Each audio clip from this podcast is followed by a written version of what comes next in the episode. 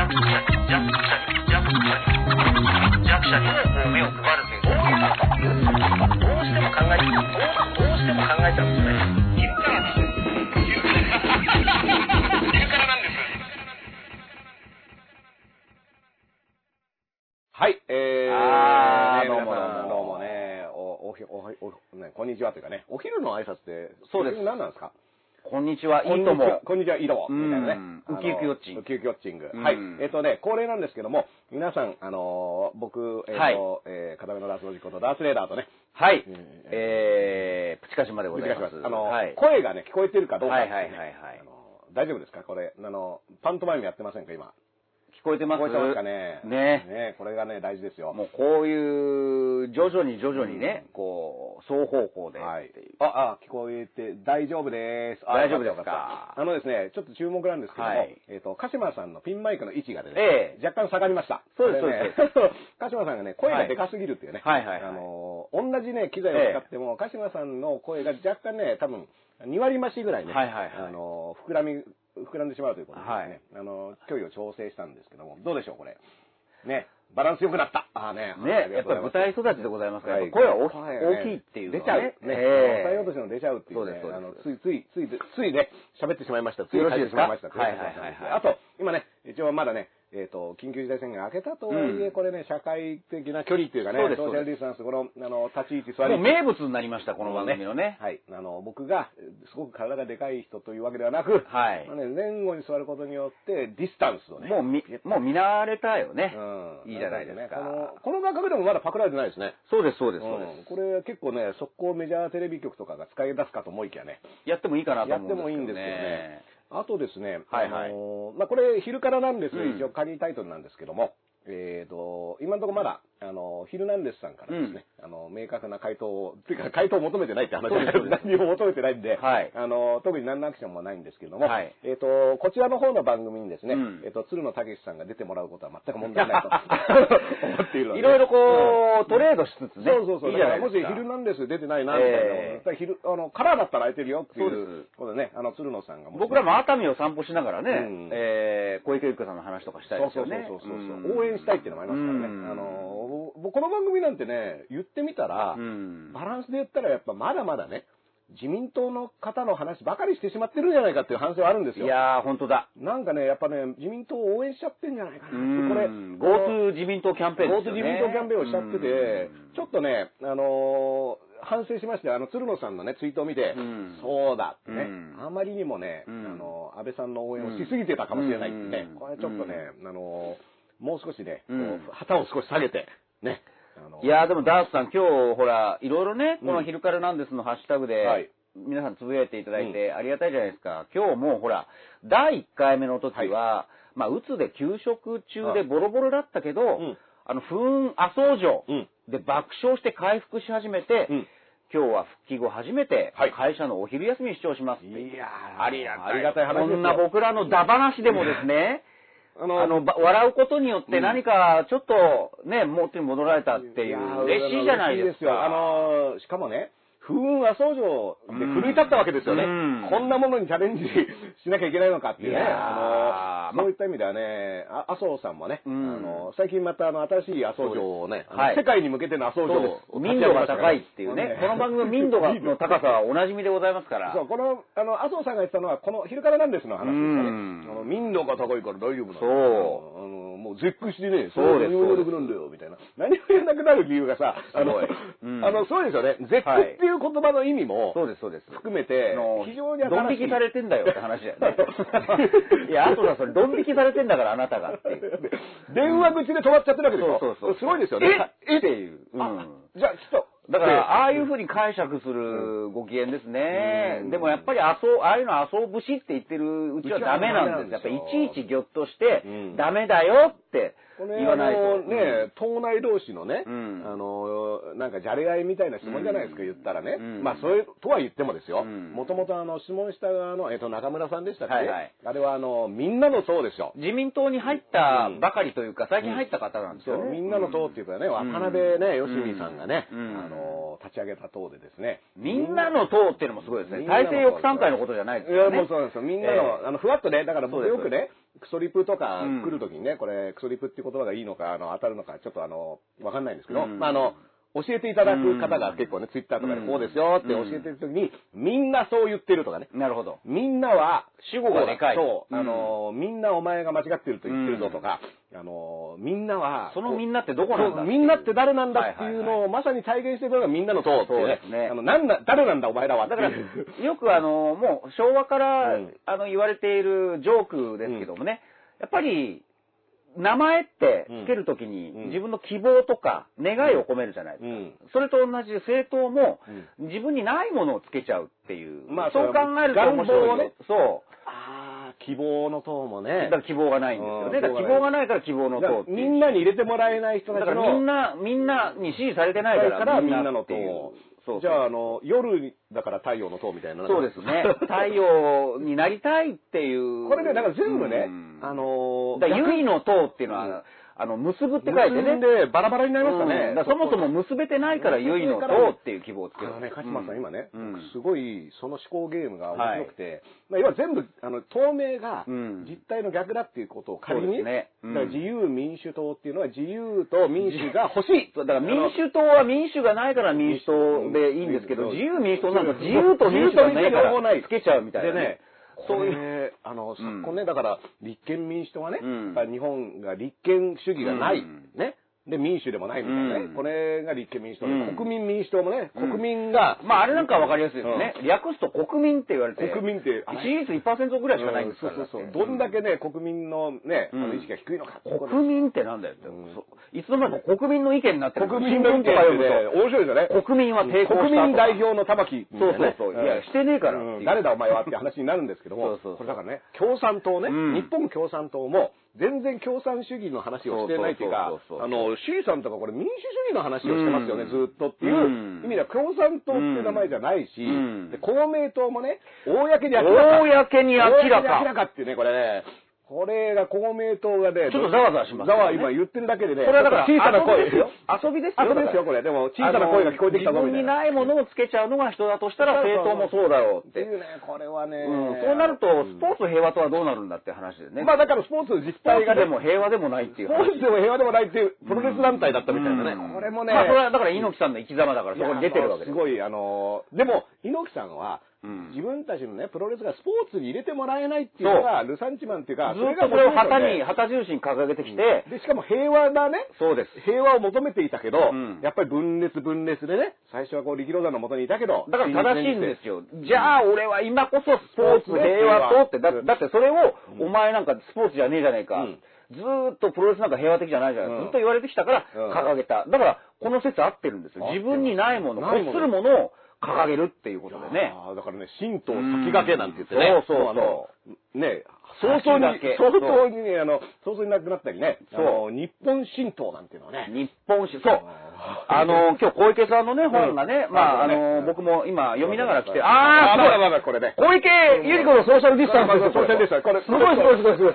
これ近い小池と遠い小池みたいなね。はいうんこっちの小池、そっちの小池。今日なんでこのチアガールのはい T シャツを着てきたか チアガールだったことじゃね。小池百合子さんは、私は日本神道のチアガールですって言って正解に来てうん、チアガールってなんだよって話ですよね、要はね。うんでもね、これ、うん花熊優作さんのね。花熊先生のまあ素晴らしいチアガール。大好きなんですよ。どっちが小池百合子なんだろうみたいなね。ねだから小池百合子というのは実は、まあ、親父ジャーナル中の親父ジャーナルっていう説もありますから、まあはい、もしかしたらこれが小池さんなのかもしれないですよね。あの、小池の実中身は親父だったっていう、ね。小池さんの中身はこれだったみたいなね。うん花熊優作だったらね、真実を見抜くことがありますから。そうです。花熊先生がもう、遠の昔に書いて、小池百合子さんを書いてた知ってたみたいなね。うん私は正解のチアガールです。チアガールチアリーダー。チアリーダーね。だからあの、うんわーってさ、組体体操みたいになってうん上にドーンって乗ってこうやって振るね。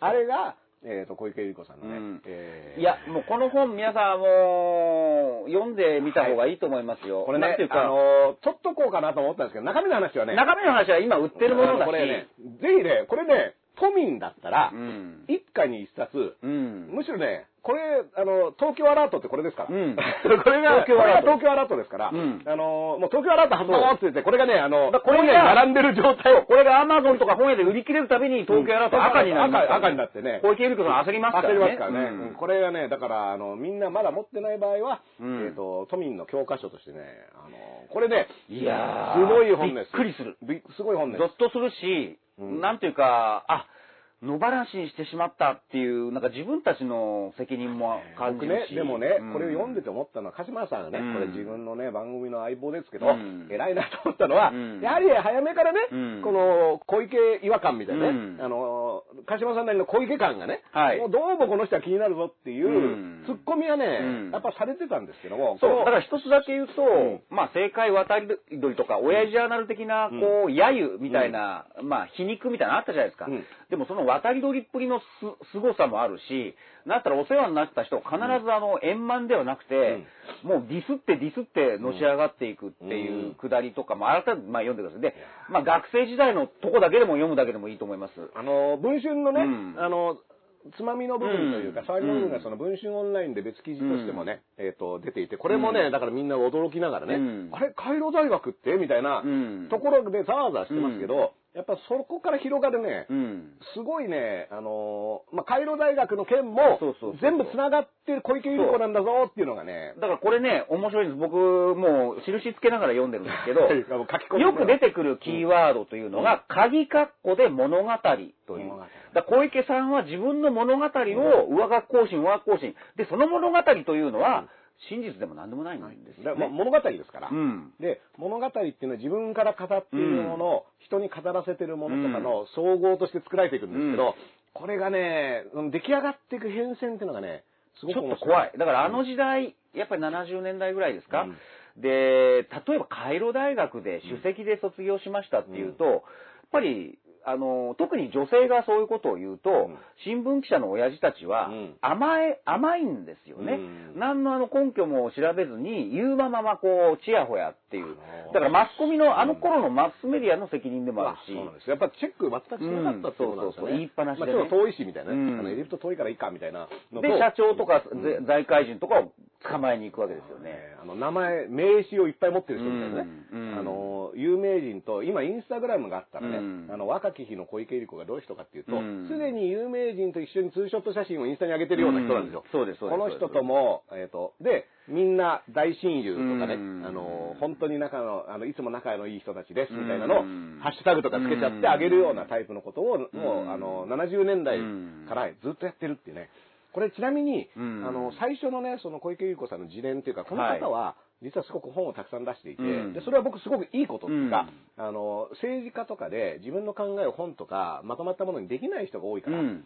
やっぱりこれはこういう政策でいくんだとかこういう人生観を持ってるんだっていうのを周りに知らせるっ普通ていうのは。政治家っていうのは自分の政策とかを本に記すから出して当たり前なんですよ。だからそこで、まだ一冊も自分の次長として制作本がないのは小泉進次郎さん。進次郎さん。それを出さずにもう大臣になっちゃったっていう、その危うさもあるわけですよこれね、小泉進次郎さんだから先輩の環境大臣であるね、小池百合子さんがどれだけ本を出してるのかっていうのはね、ちょっとここは見習った方がいいと思うんですけど、うん。最初のその本のタイトルが、うん。振り袖ピラミッドを登るっていうね、うん。これまあね、うん。もう、あの、物語感がすごいんですよね。そうです、そうです。で、実際に、あの卒業写真とか、これね、ニュースラップジャワン僕と鹿島さんが昔やってた番組で実は小池百合子さんが2016年の都知事選で勝った時に、この時に写真集を出していて、うん。これがもうバカ売れしたと。うん。で、その、このし写真集が売れてますって言って、あの、よくワイドショーで、うん。今週の売れてる写真集みたいな体でね、はい。あの、小池百合子さんの写真集を紹介したんですけど、やっぱそこにね、その、カイロ時代のね、若き日の、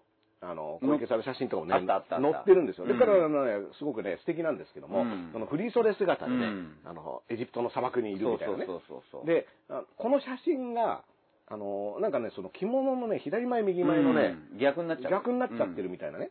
あのーそういったこのね、物語の背景をね、感じさせるようなディテールっていうのが、いろいろ重なっていくっていうね。いや、だから、結構小池さんのそういう話って、うんその自分を盛るぐらいの、なんかネタみたいな扱いで僕らも今までやってきたんですけど、これを改めて読むと、いや、もうネタにしちゃまずいだろうっていう、ゾッとする、ゾッとするんですよ。うんうん。ね、まあ、あの、救世主か怪物かこの帯文のね。あのこれでもね、このボリューム感なんですけども、多分ね、スワーって吸い込まれていきますよ、うん。内容が面白すぎて。うん。で、あの、今ね、東京都知事になってますけども、うん。もともとこの方は、あのね、あの、兵庫のうん有名なね、あの、住宅街の芦屋っていうところの、あの、出身で、うん。で、それをもうことあるごとに自分の物語として、うん。その、そこで、あの、お金持ちのお嬢さんとして育ってね、あの、なんかバイオリンとか習ってみたいなね、なんかそういった育ち方をしているっていう、これも、あの、つどつどいいろんなところでやっぱりね、あの、饒舌な方だから、いやだからエンタメの世界、うん例えばプロレスとかではよくギミックっていうじゃないですか。自分のキャラを作るために。うんあの昔ロードウォリアーズとか出てきた時に、もうスラム街でネズミを食って俺たちは這い上がって生きてきた。ネズミ食ったらこの髪型になっちゃったみたいなね、そういうあれですよね。でもそれ、面白いじゃないですか、だって、うんエンタメとしては。うんでも小池さんって、それをマジでやってきた人だからマジでやって。きたんですよ。で、でも、うん。当時の70年代とかのうんプロレスラーのギミックって、うん要は半ばうん。真実としても通用していたわけじゃないですか。うんこれって、実はインターネット後の僕らが今考えている物語の作り方と、うん。主練が違うっていう、はい手札が違うっていうか、そこも面白いですよね。うん。要は、調べようがないことっていうのを分かってて、うん。今だったら、ね、検索してあれおかしいってなるのが、うん当時やっぱあの人から聞いた話を積み重ねていくしかないからこれをずれてもなんとかなっちゃうっていうのを、この嗅覚って僕はだからその猪木さんとかとも通じる、うん、そうそう。の能力っていうのがね、いや、だから、あると思う。小池さん、まあ、あの、じゃあ一つだけエピソード言わして、はい要は、エジプト時代、カイロ時代に、えー飛行機事故、はい自分が本当は乗る予定だった飛行機が、その後墜落して、私は2回助かったんだと。ないんですよ、その事実は。2回助かったんだと。で、それをやっぱりもう、会う人会う人に言って、自分はいかに強運なのかって。で、最後、あの、キャスターを辞めて選挙に出る時も、テレビ東京の人に、んえー小池百合子はうん飛行機事故で死んだと思ってくださいっていう。そのだから、崖から飛び降りるっていう、すでにやってるんですよで、ね。そういう芝居がかったことを言ったって言うんですけど、ただテレビ東京側の人は、え、そんなこと言って辞めてったのは誰も聞いてないっていう、それすらも嘘っていう。うんだからなんていうのかな、もうスラム街でネズミ食って生きてきたぜのが全然可愛く見えちゃうっていう。あのゾッとしますよ。ね、えっ、と、2016年の都知事、うん。今度だから4年、あの、都知事選があって、実は都知事選って4年に一度なんですけども、うん。どうもね、その、猪瀬さんだったり、増出さんだったりがうん、途中で投げ出すというかね、うん。いろんな理由があってね、あの、それぞれ都知事選が結構多い、うん。多いから、あの、石原慎太郎さんから、ね、ポンポン都知事が実は変わってる中で、久しぶりに4年間やったんですよ、小池さんという人はね。で、4年間やって、4年前の都知事選っていうのが、昨日ちょうどね、はい。あの、鹿島さんの知り合いでもある畠山さんにあ畠山さんね。あの、選挙の話をうん。はい。してもらってて、まあこれ都知事選近いからって言った時に、まあその2016年の都知事選も、まあその小池さんが圧勝っていうのと、その増田さんっていう人と、覚えてますよ。鳥越俊太郎さんね、うん。の三つどもえだみたいに言うけど、もともと21人ね、うん。候補がいて、うん。で、みんな同じ供託金払って出てるのに、そうです。あの、有力、いわゆる政党とかに押されている人しか報じないんですよ。うん。でも畠山さんはちゃんと出てる人は全員全員平等に扱う抑えてらっしゃる。うん。だからあの方は信用できるんですよ。で、うん。まあ、その、あの、選挙戦の話を踏まえて、次、あのー、6月の18日に次の都知事選が始まって、うん。実はね、小池都知事はまだ出馬表明はしてないんですよ。うん。これが実はポイントで、うん。なぜなら都議会が10日まで、はい。えっ、と、だから来週の、えっ、と、なんだろう、何曜日だ？えっ、と、今日が5日だから来週中盤か。中盤に、までが都議会があって、うん。で都議会が終わってから、うん、その、出馬表明をするんじゃないかっていう意味で、今は質問とかされても、うん。答えてないんですよね。そうです。出る出ないっていうのは。もう実際ん、だからもうこの学歴詐称、だってん。これ学歴なんてどうでもいいじゃないかみたいな人もいるんだけど、ん。そうじゃなくて、うん。小池さんというのはもうさ、もうだからこれ公職選挙法違反ですよね。だってそれを言ってきたわけだから。うん。で、その前、日本に帰ってきて、私はそれを売りにしてうん、マスコミに就職して仕事を得ただから、うん。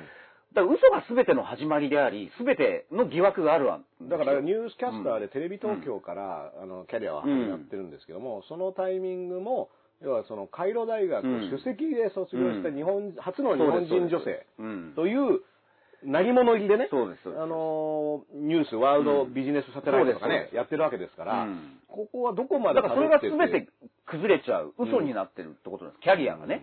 で、うんこれがね、あのー、当時同居してた方って、これは文春とかにも出てるから、うん。まあこれはあの本の内容の、まあ表面のなぞるようなもんですけども、うん。当時同居してた方の証言っていうのが、うん。まあいろんな形ではいはい。出てくるんですけども、まあこれはね、すごくリアリティはあるんですよ。手紙とかも出てきますからね。だから、あの、これが都議会残っている5日、あの、あと5日ですよ。まあ、要は突っ込まれるわけですね、うん。これからね。で、どういうツッコミがあるのかと、うん。実は、これもね、安倍さん、この番組でね、やっぱ安倍応援団ですから、うん。この番組は。やっぱ安倍さんの動向が一番、うん。あのね、あの、どうするか、安倍さんどうするんだっていうのがあって、安倍さんも、このコロナの対策になってから、やっぱり国民に説明しなきゃいけないってことで、うん。会見の数が非常に増えたんですけども、はい。タイミングタイミングでいなくなるんですよね。うん。あれ今やんないんだみたいな。で、これが、そのかつて文春で中木さんの衣装が発表されたタイミングの3月末ですよね。会見はやりませんとか。あの時、週末は会見なかったなかったんです。で、うん。今度黒川さんが、うん。あの、辞める辞めないみたいになって、ツイッターでもみたいになっているタイミングで、緊急事態宣言を一部解除しますっていうタイミングでも、ぶら下がりだけでね、あの時は立ち、立ちでね。立ちの言いっぱなしの、バッて言っていなくなるみたいなね。会見でもないですよね。うん。なんか独り言を言ってなんか変える。そう。ん。だからそういったことをするんですけど、うん。小池さんは逆に、毎日のように出てきて、そうです、そうです。ライブで、そうです。のこう私はこう思いますとかね。そうですです。もうフリップとかもちゃんと作ってきてね、うん。緑色ですよ、フリップも。うん。バンって東京アラーボみたいなね、うん。出したり、この3密みたいなの出して、うん。やる会見をうん。今までやってきて、割とうん。記者の質問にも答えてるんですね。うんその、ある程度時間が許す限りで。で、僕はその姿勢を僕すごく評価していて、うんあの、当時ね、同じタイミングで、そはいれこそ五輪が延期になったうん後に、うん安倍さんと小池さんが1日ずれぐらいで会見をやったタイミングがあったんはいですよね。はいはい。で、これがね、小池さんの方が僕は単純に、うんあの、ある種のリーダーの会見としては全然評価できる。これはもう素直にそう思ったんですけど、うん。それはまず自分が何をやるか説明して、ツッコミどころはお聞きおきますよ。うん。あの、いや、なんで五輪が延期になるまでこれ言わなかったんですかっていう、でっかいツッコミどころは全然あるんですけど、まあ、その巻き返しだろうとか、うん。まあ、あるんですけど、まあ、実際そういう会見はやった。やって、うん。で、喋って、うん。で、質問、質疑応答も、まあもちろんその都庁のね、あの職員とかも連れてきて、専門家の人もいて、うん。っていう体制自体はん。安倍さんも一緒なんだけども、やっぱりね、原稿を読むとかっていうのは、うん。もちろん読んでもいるんだけど、うん。そういった姿勢じゃなくちゃんと答えるっていう姿勢を見せてたのはいはいはいはがい、この本に関することにも同じ姿勢で臨むのかなっていうのが僕はすごく興味があるんですよ。そうそうそうでもしね、そこでもちゃんとね、うん。そういった対応してもどんどん聞いてこいっていうんだったら、これは、あのそ、そういった場に出てくるっていうことも踏まえて、あの、すごくいいことだなと思うんだけど最近はちょっと質問とぼけてますよね。そうなんですお答えしませんみたいな、うんお答えできないみたいなね。うんあの、五輪関係とかもごにょるんですよね。うんだから結構でも、ニュースになるときにはうん、バーンってやる、ね、東京アラートとかうん、3密とか、そうそうそうそう。ロックダウンとかっていうところだけ、やっぱりうまく使われますから、うん。これね、安倍さんの場合もうん。切って使ってるんですけど、安倍さんはどこ使っても、うん。あの、ベタっとした喋りですから、そうですそうです。あんまりそのね、あの、ごにゃごにゃして、うん。それ切ってもこれかみたいなのあるんですけど、うん。小池さんは切るとうん。使えるような、やっぱこれはキャスター出身っていうのがあると思うんですけどね。まあ、ある種、うんはったりをかますのが、うん。それで渡り歩いてきた人ですからね。だからね、こううん。一発ボーンってでっかいの入れて、ちっちゃいところごまかすみたいなことはいろいろとやってきたんですけども、これはね、実際にももうあの質問はされてるんですよね、議会でね。で、同居人、この人は、うんあの、どういう方ですかって言った時に、その当時一緒に住んでいた人ですっていうことまでは答えてるんですけど、そうです、そうです。そうですこれがね、内容に関してはね、でも、不思議ですよね。うんだって、東京都知事になるまで、うんこのことをちゃんと突っ込んだ人が今までいなかったわけじゃないですか。何回もね、実はもう皆さんも、もうすでに耳に目にしているでしょうけど、だ僕も同じですよ。うん何回も何回も、なんか4年に1回のオリンピックぐらい、うんあのー、小池さんの学歴疑惑、詐称疑惑っていうのは、でもあの時なんで、じゃあもっと突っ込む人がいなかったのか、うん。もしくは証言する人がいなかったのかっていうのは、うん。今回これを読めばわかります。す。もっとこう、暗い黒いものがね、言いたくない、言ったら自分がっていう、それはそうですよ、それぞれ、例えば中東との関係でね、うん。あのー、商いとか仕事をしてる人は、そこで何かを言ったことで、うん。だって国会議員ですから、うん。で、パイプ持ってる人ですからね、うん。エジプトと。で、うんなったらその自分のお過去のあれをね、エジプトってやっぱお金とか賄賂とかっていいみたいなことがずっと書いてあるわけですそうからなんでこの本を読むことで、今までなんで突っ込みきれなかった今までのかなってなんでうやむやにできてしまったのか、うん。見逃してしまったのかっていうのを、んん本当には自分も含めて完成させられる本です。うん。まあだからね、そういった意味でね、今ね、あの、フィーフィーさんのね、名前もチャットで出てるんですけども、うん。まあ確かにエジプトのタレントさんですからね、うん。あの、ここぞとばかりにね、ういろんなことを、あの、発信するんじゃないかなそこもね、あの、合わせて注目みたいな気がするんですけど、うん。僕ちょっとフォローしてなかったんで気づいてなかったんですけど、はいはい。あの、ちなみにですね、えっ、と、これだからあの、都知事選っていうのがあって、うん。で、その6月の18日、まあいろいろね、誰が出る出ないって話があって、あのね、堀江さんがね、ええ出るんじゃないかって本を出してね、えで、この本がまたあの東京改造計画でしたっけ、えっ、と、まあ、都知事になったらこういうことやるぞって言ってるけども、あの、堀江さんって、ネット投票がありになったら出るみたいな、あの、格好付きなんですよね。うん。あ、そう。で、これってやっぱり、僕はネット投票あった方がいいなとは思うんですけど、うん。この6月の18日の都知事選で、うん。そういったものっていうのを、バッてこう、用意することって、できるのかなって思った時に、うんやっぱり定額給付金がオンライン申請やめますみたいになってるじゃないですか、今。いやー、そうですね。そんな体制でねおもう紙でお願いしますみたいなね。10万円をうん。オンラインでね、だってオンラインって瞬時につながって、うん。データにピュッてなって、うん。まあ、あのネットがつながるスピードで、一応向こう側に打ち込んだものが行くわけじゃないですか。で、それなのに、アナログでやるよりも時間がかかるっていう、これは何事だからマイナンンバーカードをもう取ってた人は、じゃあ、ラッキーと、んところが暗証番号を忘れた場合は、まあ、窓口に行かなくちゃいけないわけですよね。うん。だからむしろ混乱してる手間がかかる。うん。で、これ、だからびっくりするのは、うん。じゃあオンラインの、その、検証すべきなのに、じゃあほら、国民総背番号制じゃないけど、じゃああのー紐付けてうん、口座と紐付けてないからじゃあ紐付けようって話が出てくるわけじゃないですか。で、一つの口座だけかと思ったら、すべての口座をこう紐付けるっていう、もうなんか話が違いますよね。焼け太りですよね。焼け太り。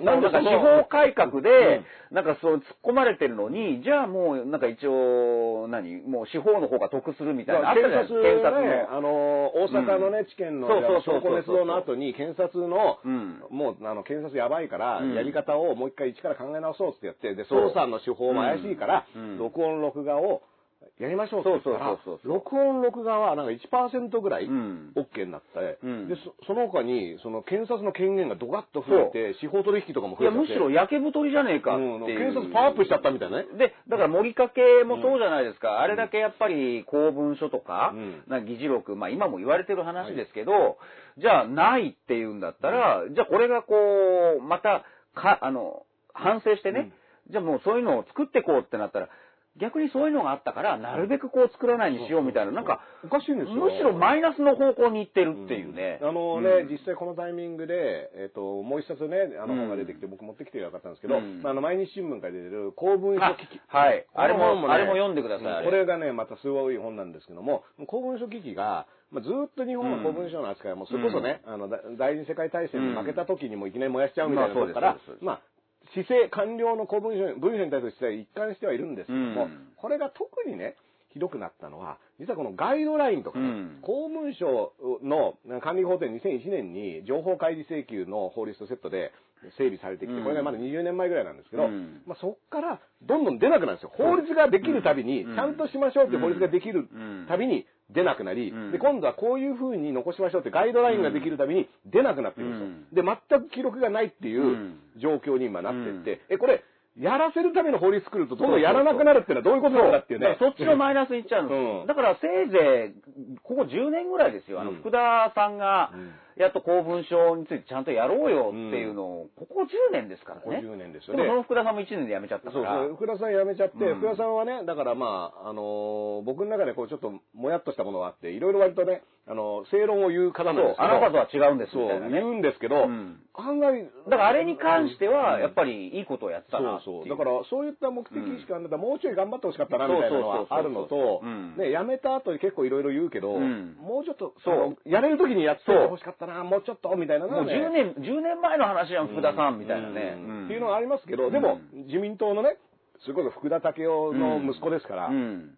まあ、正当なね、うん。その自民党のあの方で、まだね、発言力あると思いますから、今からでもね、ケツを叩いてほしいいや、そうなんですよ。だから、党内で、あの、以前はそういうのがあったわけですよね。うん。まあ、もちろんそれは権力闘争の裏返しなんでしょうけど、今の政権トップがおかしなことをやってたら、非主流派が、おかしいじゃねえか、それって、どんどん突っ込めばいいんですよ、だから。だから、石破さんもっと言えばいいんですよ。だから。いいと思いますよ。だから、うん。今ね、この、これも毎日新聞の本が出てる、うん。これもね、あの、読んでほしいんですけども、まあ、要は、今の安倍さんだったり、菅さん、うん。菅さんなんてね、この番組でも菅が脱いだなんて言ってね、そうですプレジデントオンラインではどんどんさらけ出していのる。のどんどん脱いでるんですよ。どんどん脱いでる菅さんが、うん。打ち合わせ記録とか、全然残ってないんですよ。また最近言いはじ、あの、うん。分かり始めましたよね。あの、記事出てました。だから、官邸内で菅さんが、うん。あの、会ってどういう話をうん。官僚としてたかっていう記録が一切残ってないんですよ。うん。でこれ、安倍さんも残ってなくて。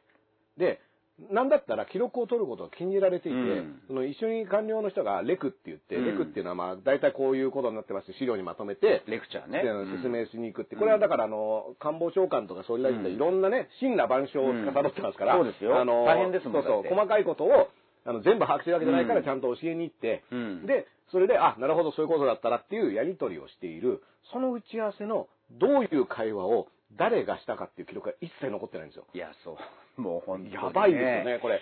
だから、あのこれも、ね、鹿島さんがよく言うことなんですけども、10年後、20年後うん。になんかね、困った外交でもいいし、国内問題でもいいんですけど、うん。困った時に、あの時安倍さんって、なんかその、外交の安倍とか言われてめちゃめちゃうまくやってたっぽいから、どういうやり取りしてたのかな。どういう発想でうん。誰に意見を聞いたのかとか、調調べりゃわかるだろうと思ったら、調べに行ったら、わかんないわけです。よあの、誰が何を言ったかがうん。何も残ってなくて、その、最終的な、あの、発表だけ、うん。だからそれってでも、それは分かったけど、そこに至るうん。思考、何を選択して、何を排除して、何を根拠にこういう判断をしたのかっていうところが、全然分かんない例えば専門家会議だったら、専門家のあの先生たちは、いや、別に名前出していいって言言ってますよ。ねってる、言ってるわけです。だから、まあ、作成っていう流れにやっとなったんですけども、まだごちゃごちゃ言ってますこれでもね、不思議なことに、お互い、うん。あいつがやりたいならみたいな感じなんですよね。そうそうそう。だから、専門家の人たちも、うん。いや、こっちは出してもいいって言ってるから、うんあの、あとは、その、作る作んない向こうが決めることなんでって言ってて、で、今度は、その、官邸側はうん、自由闊達な議論をうん。向こうがしたい、うん。させたいから、なんかね、作んない方がいいんじゃないか、みたいな、どっちもこれ責任取らないっていうのは、そうですそうですこれ、いろんな場面でうん、デジャブのようにね、うん。あの、定年延長もうん。いまだにこれ、よくわかんないんですけども、うん。まあ、定年延長に関して言うと、その訓告処分で終わらせましたみたいな話が、誰決めたんですかってやり取りをずっと国会でもやってるんですよね。うん。でこのこれは黒川さんっていう方が、うん。まあ、この番組でもね、そうです。えっと、もうあの、麻雀のね、あの、強い人。炸裂した2日ぐらいからね、うん。喋りましたけどね。うん。で、その黒川さんが、まあ、麻雀で辞めたっていうタイミングで、うん。まあ、辞めたんだけども、この人は、余人を持って変え難い人だから、定年延長しますって前提としてね、そうそうそうなんで黒川さんが麻雀で辞めることになったかっていうと、うん。そもそも本当はもっと前に辞めてなきゃいけなかったのが、いや、ちょっとこの人は辞めさせたら、そう。もうこれいろいろね、あの仕事が進まなくなるんですよ。うん。だから定年延長させます。半年しかも。うん。ね。その、このプロジェクトに限って延長取るんじゃなくて、うん。半年延長っていうことをやって、それで延長したと思ったら麻雀してましたってことが出て辞めちゃうんだけども、そうしたら、こう辞めたタイミングで、この処分っていうのがね、はい。やっぱ公務員で、しかも、取り締まる側のナンバー2ですから、そうですそうです。どんな処分が下るんだろうと思ったら、うん。この訓告処分という、うん。その、なんだろう、懲戒処分っていうのがね、上にあるんですけど、はいはいはい。懲戒処分ではなくて、訓告処分で、うん。この以後ね、以後仕事を続ける上でうん、気をつけなさいよって意味なんうんですよ、この訓告っていうのは。うん。今後、あんたこういうことやってると仕事にとあの差し支えあるから、ちゃんとやんなさいよっていうのが訓告処分。はいでも辞めんですよ、この人。そうそうそう。で辞める人に訓告してもしょうがないし、うん。で、でもこの訓告処分での多いって、これがじゃあ誰が、この黒川さん訓告処分でいいよって決めたっていうボールの投げ合いが今ね、はいすごいなんかあの、風船爆弾みたいになってて。。最終的に森雅子さんが持っちゃった。森本さんが今殴られちゃって、ね、菅さんから。次次どこにっていう状況になってるんですよね。菅さん、菅氏は強調した。強調した要は、あれは強調されちゃった森大臣が決めたことだから。うん、もうだから、はい。はい。って渡されてるわけですよねはい。森ちゃんって。うこのね、うん。もう爆発寸前の風船爆弾。今こうやって持たされて。る持たされてて、え、えっつって、うん。この状況って、その、あのー専門家会議とうん。官邸側でどっちが議事録作るとかいうやり取りも全く同じ構図だと思うし、そうそう。その、そもそもこの警察庁問題ってこの風船爆弾のやり取りっていろんなところで起こってて、うん。そもそも定年延長誰が決めたのってこれもね、森さんに爆弾が結局ね、あ、これ森さん決めたよね、みたいな。うんでこれ閣議決定って、内閣総理大臣がみんなを集めてこれで行こうって決めたんだから、これって総理大臣決めたんじゃないのって思うんですけど、いや、これ、森ちゃん持ってきたやつそうそうそうだから、森ちゃんが決めたんだよっていう話いになやー、だから森さん今ものすごい、それは今爆発しても持たされてる風船ですけど、その風船は何度も言うけど、チャンスですからね。うん森さん。もう自分でもう投げ返して割って、うん向こうにボーンって爆発させることだったら自分が割っていいですよ。うん真っ白になった上で、もういい加減にしろって森さんが言言えばいいんだけど、うんそれだけの玉なのかどうかっていうのはね。でもね、これ今、うん風船爆弾森さん持ったままね、あの、あたふたしてたら、うん自分のところでドーンですよ。これはね、あのードーンでどういうことになるのかちょっとわかんないんですけど、うんこの爆弾がね。でも森さんこれは、この爆弾、どっかにね、バーンって投げちゃいましょうよ。だからね、、そこはうん、あえて言いますけど、うん小池百合子さんを見習ってほしい。今自分が何をしたら一番美味しいか、注目を集められるかって。うんまあ、小池さんだったらもう、今森さんみたいな立場にはなってないでしょうけどね。森さん、読んでください、これね。そう。これに、あの、ヒントがきっと載ってると思います。だって、小池さんが都知事選4年前に出た時ってそうじゃないですか。うんうんで、あの時は、やっぱり自分が本当は自民党公認で、うん。都連からね、うん。自民党都連から、えーで、出たかったわけですよ。自民党から出たかったんですけど、これね、名前を忘れなかったらね、うん。僕、あの、すごく印象的だから覚えてるんですけど、内田茂さんという方が、どうもね、この、あの、東京都版二階さんみたいなうん。お方がいる。まずいて、そこがまあ、う完全懲悪だとしたら、うんもう絶対ヒールですよね。うんあの普通にね。悪代官みたいで、なねあともう一人、石原慎太郎さんの、うんまあ、すごくよくできたお子さんで、ノブテルさんはいノブテル先生が、これ、杉並区でね、都連の会長をやってたの、当時。うん今、今もその、あうん今はどうだかあれですけど。僕だから杉並区ですから、うんずーっとじ衆議院の選挙、うんずーっと石原信輝さんが当選し続けてますから、杉並区っていうのは。そうそうそうだからもう、あの、あの人以外通らないですよ、この道は。その、そでれぐらいの存在感。で、もちろん自民党都連もなんで小池さんなんだよって、今まで都の会議出て、出てきてねえじゃねえかって、うん。なんで急に都知事とか言うの、うん。っていう論理はやっぱあ,、るんですけど、ただ、あの時、えー小池さんの喧嘩の仕方がうまかったのは、やっぱり石原慎太郎の息子、信輝、うん。で、えー都連のドンというのがいる。うん。これを敵に回して、で、なんで自分は、うん。あの、公認してくれないんだ。じゃあ、もう崖から飛び降りて一人で戦うっていう。ね。もうこれみんな拍手喝采ですよ、4もう年前のあの空気。あの、だから、うん。崖から飛び降りてうん。着地するっていうのが、飛行機事故から生還したみたいな感じで言ってるわけですよね。もう早すぎた愛の不時着ですよ、うん本当にね。今今一人でパラグライダーでバーッと行ったわけですよ。うん。でもあれは確信犯で行ったんですよね。うん。そしたら見事にトレンのドン、うん。ね、で、石原親子、これを敵に回したわけですよ。うんだこんなのね、うんその自民党の当時の力学で言ったら、うん内田茂、石原親子っていうのを敵に回して何かできるっていうのは、うんその少なくとも自民党の中にいたら無理なんですよね。そうそうそう。できないことなんだけど、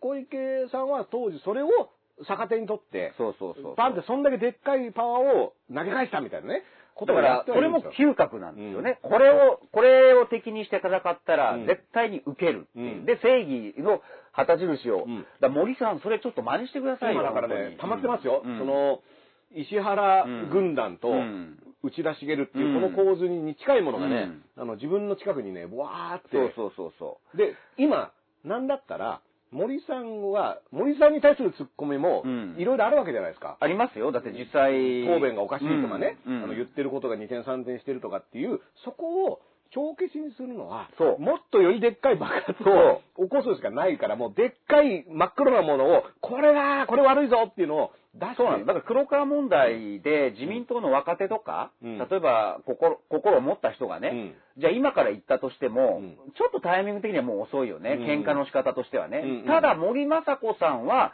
未だにまだ喧嘩できるカードはある。だってこれだけ押し付けられてんだからだって。うんうん。うん。だから、これね、だ森さんも言ってもタイムリミットはあって、うん。そのみんなやっぱり検察庁法についてね、その、うん。みんなって今みんなの党みたいに言っちゃったけど、そうそうあのいろんな人が、うん。あの、おかしいだろって言っているのが、どうもこの賭け麻雀で、あの、収束を図ろうとしている感じっていうのがあって、もうこの話終わりましたよね。うん。もう黒川ってやつもやめたし、うん。めでたしめでたしみたいなね。これ、本当にみんながそう思っちゃって、次の話になっちゃったら、森さんもこの爆弾抱えたまま終わるしかないですから。そうですよ。結構ね、うんもうギリギリ、もうこの週末明けのうん。月曜日になんかね、あの、ポンって話しちゃうとか、うん。これはね、あの、そんなに時間はない話だから本当に、にあの政治家を見る、僕はやっぱり子供の頃から軍団構想とかね、いう同じ目線で見てたから、だからやっぱり政策、まあ10代だから政策なんかわかりませんよ。うんだけど人を見てたんですよね、うん面白がってね。でも結局そこに行き着くと思うんです。うん。だからこれ、政策論争とか正義とかっていうのも大事なんだけど、ん。この政治家はちゃんと喧嘩ができるうん。嗅覚、だからそういう意味では小池さんってやっぱり政治家らしいっちゃ政治家なんだけど、ただ今そこの中でルール違反があるから、まあね、ここをちゃんと見てこうなんでまあすけど。だからこれあのね、そういった綱渡りをしてきた人っていうのが、あちこちでこうルールをこうね、うん。破ってる可能性っていうのはやっぱ常にあって。だからそういう玉なのかどうかっていうのは僕ら普通に見ることができるので、うんちゃんとこう喧嘩できる玉なのか。まあこれは森さんがそもそも政治家としてのね、うん。あの、小池さんは言ったらやっぱ上昇志向で、うん。ピラミッドの頂上まで登ってる人ですからやっぱそういうつもりでやってるけど、じゃあ森さんは、うん。何その、例えばじゃあ首相になりたいとかね、うん。日本の国全部をね、自分の考えているふうに運営したいとかってはい。いう野望があるのかどうかとかね、うん。うん。あの、そういったものも問われていると思うので、これ例えば野田聖子さんとかね、今までその自民党内でチャレンジしてる人っていうのはいたけども、うん。やっぱ基本的にはみんなおとなしくなってるじゃないですか。っていうのは、何かで立ってないと、うん。何を言っても聞いてもらえないんですよ。そうですです。も今、森さんなんか今言ったら、うん。みんな聞きますよね。うん、聞く。森さんが何か言いたい、これはうん聞いてほしいっていうことを言ったら、うん。多分今、え、どう、どう、何、何っていうふうに集まりますから。そうそうそうそう、だって今、例えば、小渕優子さんとかね、あの、野田聖子さんが、うん。今、はーいって言っても、うん。まあちょっと後にしてくれるってなりますよ。そうそうこれはね、そういったタイミングで何をするかっていうのは僕はすごく大事だなとね。あのただ野田聖子さんもね、自民党の中ではもう度胸があって、うん。だって安倍さんに対して総裁選出ようとした人、ね。だけどそれ推薦人が少なくて、言っても潰されたわけでしょ、うん。早めに。そういう意味ではまだ自民党の中では喧嘩のできる、そうです。野田さんはだから、ちゃんとした人だと。立ち上がって、うん。で僕が驚いたのは、うん。推薦人がうん。20人とかうん。集まんないっていう自民党の、うん。その時のね、ありさまは僕は非常にびっくりしましたよ。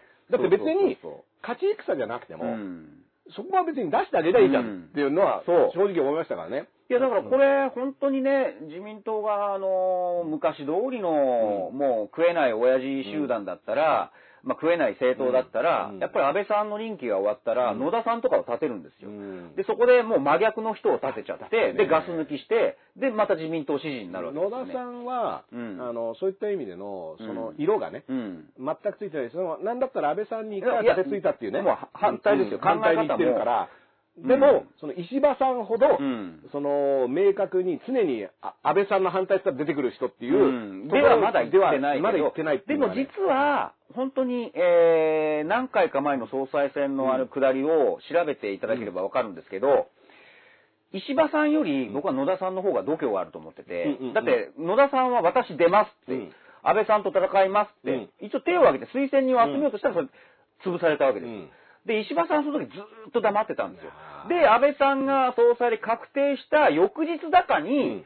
今まで派閥を指定していた石破さんは自分のグループを作るわけですよ。うん。次を見据えて。ね。それちょっとずるくない？だからね、あの、まあ、それをね、石破さんの評価として、その戦略家だとかね、うん。いろいろあると思うんですけど、野田さんはだからある種、そのやんなきゃっていう気持ちで動いたってことですよね。うん。うん。で、あの、まあ、野田さんが、その後もね、その、ポジション、自民党内のポジションっていうのは結局、その、すごく発言権がある場所を与えられないまま来てるっていう。だから一回安倍さんのその内閣、うん内閣というか、閣僚に入りましたよね。うんあれもだからある種、安倍さんとしてはもう自分で入れちゃえっていう。うんだからそれ政治じゃないですか。うんもううるせえこと言わずにもう閣外に置いとかずに入れちゃえっていう。まあ一回抱き込んだですよね。うんあまあ、このタイミング的にはね、うんうんその、安倍さんの次っていう話もね、これよくあの、ね、岸田さんセーフティーネットっていうね、あの岸田セーフティーネットっていう、あのね、安倍のマスクを唯一つける男。唯一つける男。まあ唯一って言ったらあれですけど、数少なくつける男って。でもね、うん。正直僕ね、本当見たことないんで、安倍のマスクをつけてる人。いや、安倍のマスクは意義があるみたいなことを菅さん会見で言ってるけど、違うマスク違うマスクつけながら言ってましたからね。だからあれも、もしかしたら菅さんの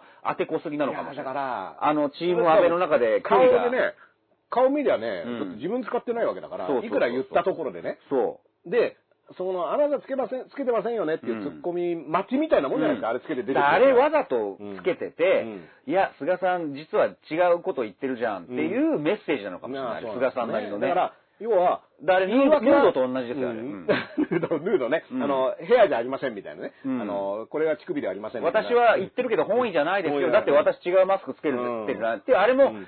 独特のメッセージメッセージ。ね。うんもうこれだから今のね、あのうん、鹿島さんの話聞いて面白いのは、でも、例えばね、官邸側の人から、あれ、あの、菅さんこれ頼みますよって言ったら、うんいや、だって私言ってますよね。んあの、このマスクはちゃんとうん役に立ってるってうん言ってるから良くないですかっていう言い訳はちゃんと立つようにてる結構ね、それわざとらしく棒読みっぽく読んでるんですよね。うんだから、あそこら辺やっぱり結構やっぱ離れてんのかなっていうのはありますね。うん菅さんのね。でも、でも、うん。この風船爆弾は森さんだよっていうのは、うん。そうそうそう。これはそういう仕事はしてる。強調しますからね。うん。ななぜなら爆風に、うん。その黒川さんと菅さんっていうのはそもそも距離が近いとかね、うん。仲がいいっていう、これも、うん。その風船爆弾、別の風船爆弾が、官邸の今井さんとかと菅さん側で、これ、あの、お前のあれだろみたいな。あれ面白かった。だから先々週ですか、うん。黒川さんのその法案、うん。黒川さんの法案というか、検察庁法案が見送りになった途端、僕はいろいろこう各紙チェックしたら、もう同時多発で、うん。いや、安倍さんはそもそも今回のこの法案、うん。思い入れがなかったんだからっていう首相周辺の声として毎日とか読売とか関係なく載ってるわけですよ。うん。ということは、まあ、実際あれは黒川さんと実務的に近かったのはうん。菅さんなん。だろうし、菅法案なんだろうけど、うん今回のあれ菅さんだからっていう、もうボールの投げっこ、うん情報戦がうんあの時も始まってたわけですよね。うんで、あれに関しては今森雅子さんがボール受け取っちゃったと同じように、あの時は黒川法案に関しては、菅さんがボール投げられて受け取っちゃったって、ほらこいつだよっていう。んこの人のあの球ですよ、みたいな。そう。それぐらいのことが行われてるわけですよね。うん。だまあね、それが結最終的にじゃあどこで爆発するのかっていう、このね、パスの回し合い、そう。仲間内でパス回ししてるけど最後に受け取ったところでボンってなるみたいなね、う。ん。これがなかなかね、見応えはあるんですけども、まあ、やっぱり僕がこの検察庁、うん。あの、廃案に結局なったじゃないですか、見送りって言っててね、あの、僕すごく覚えてたのが、うん。見送りって言ってた時は、うん。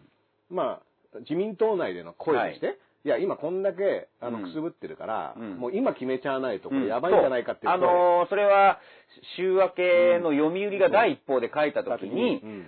見送りへの最後が重要で、うん。でもある閣僚経験者は、うん。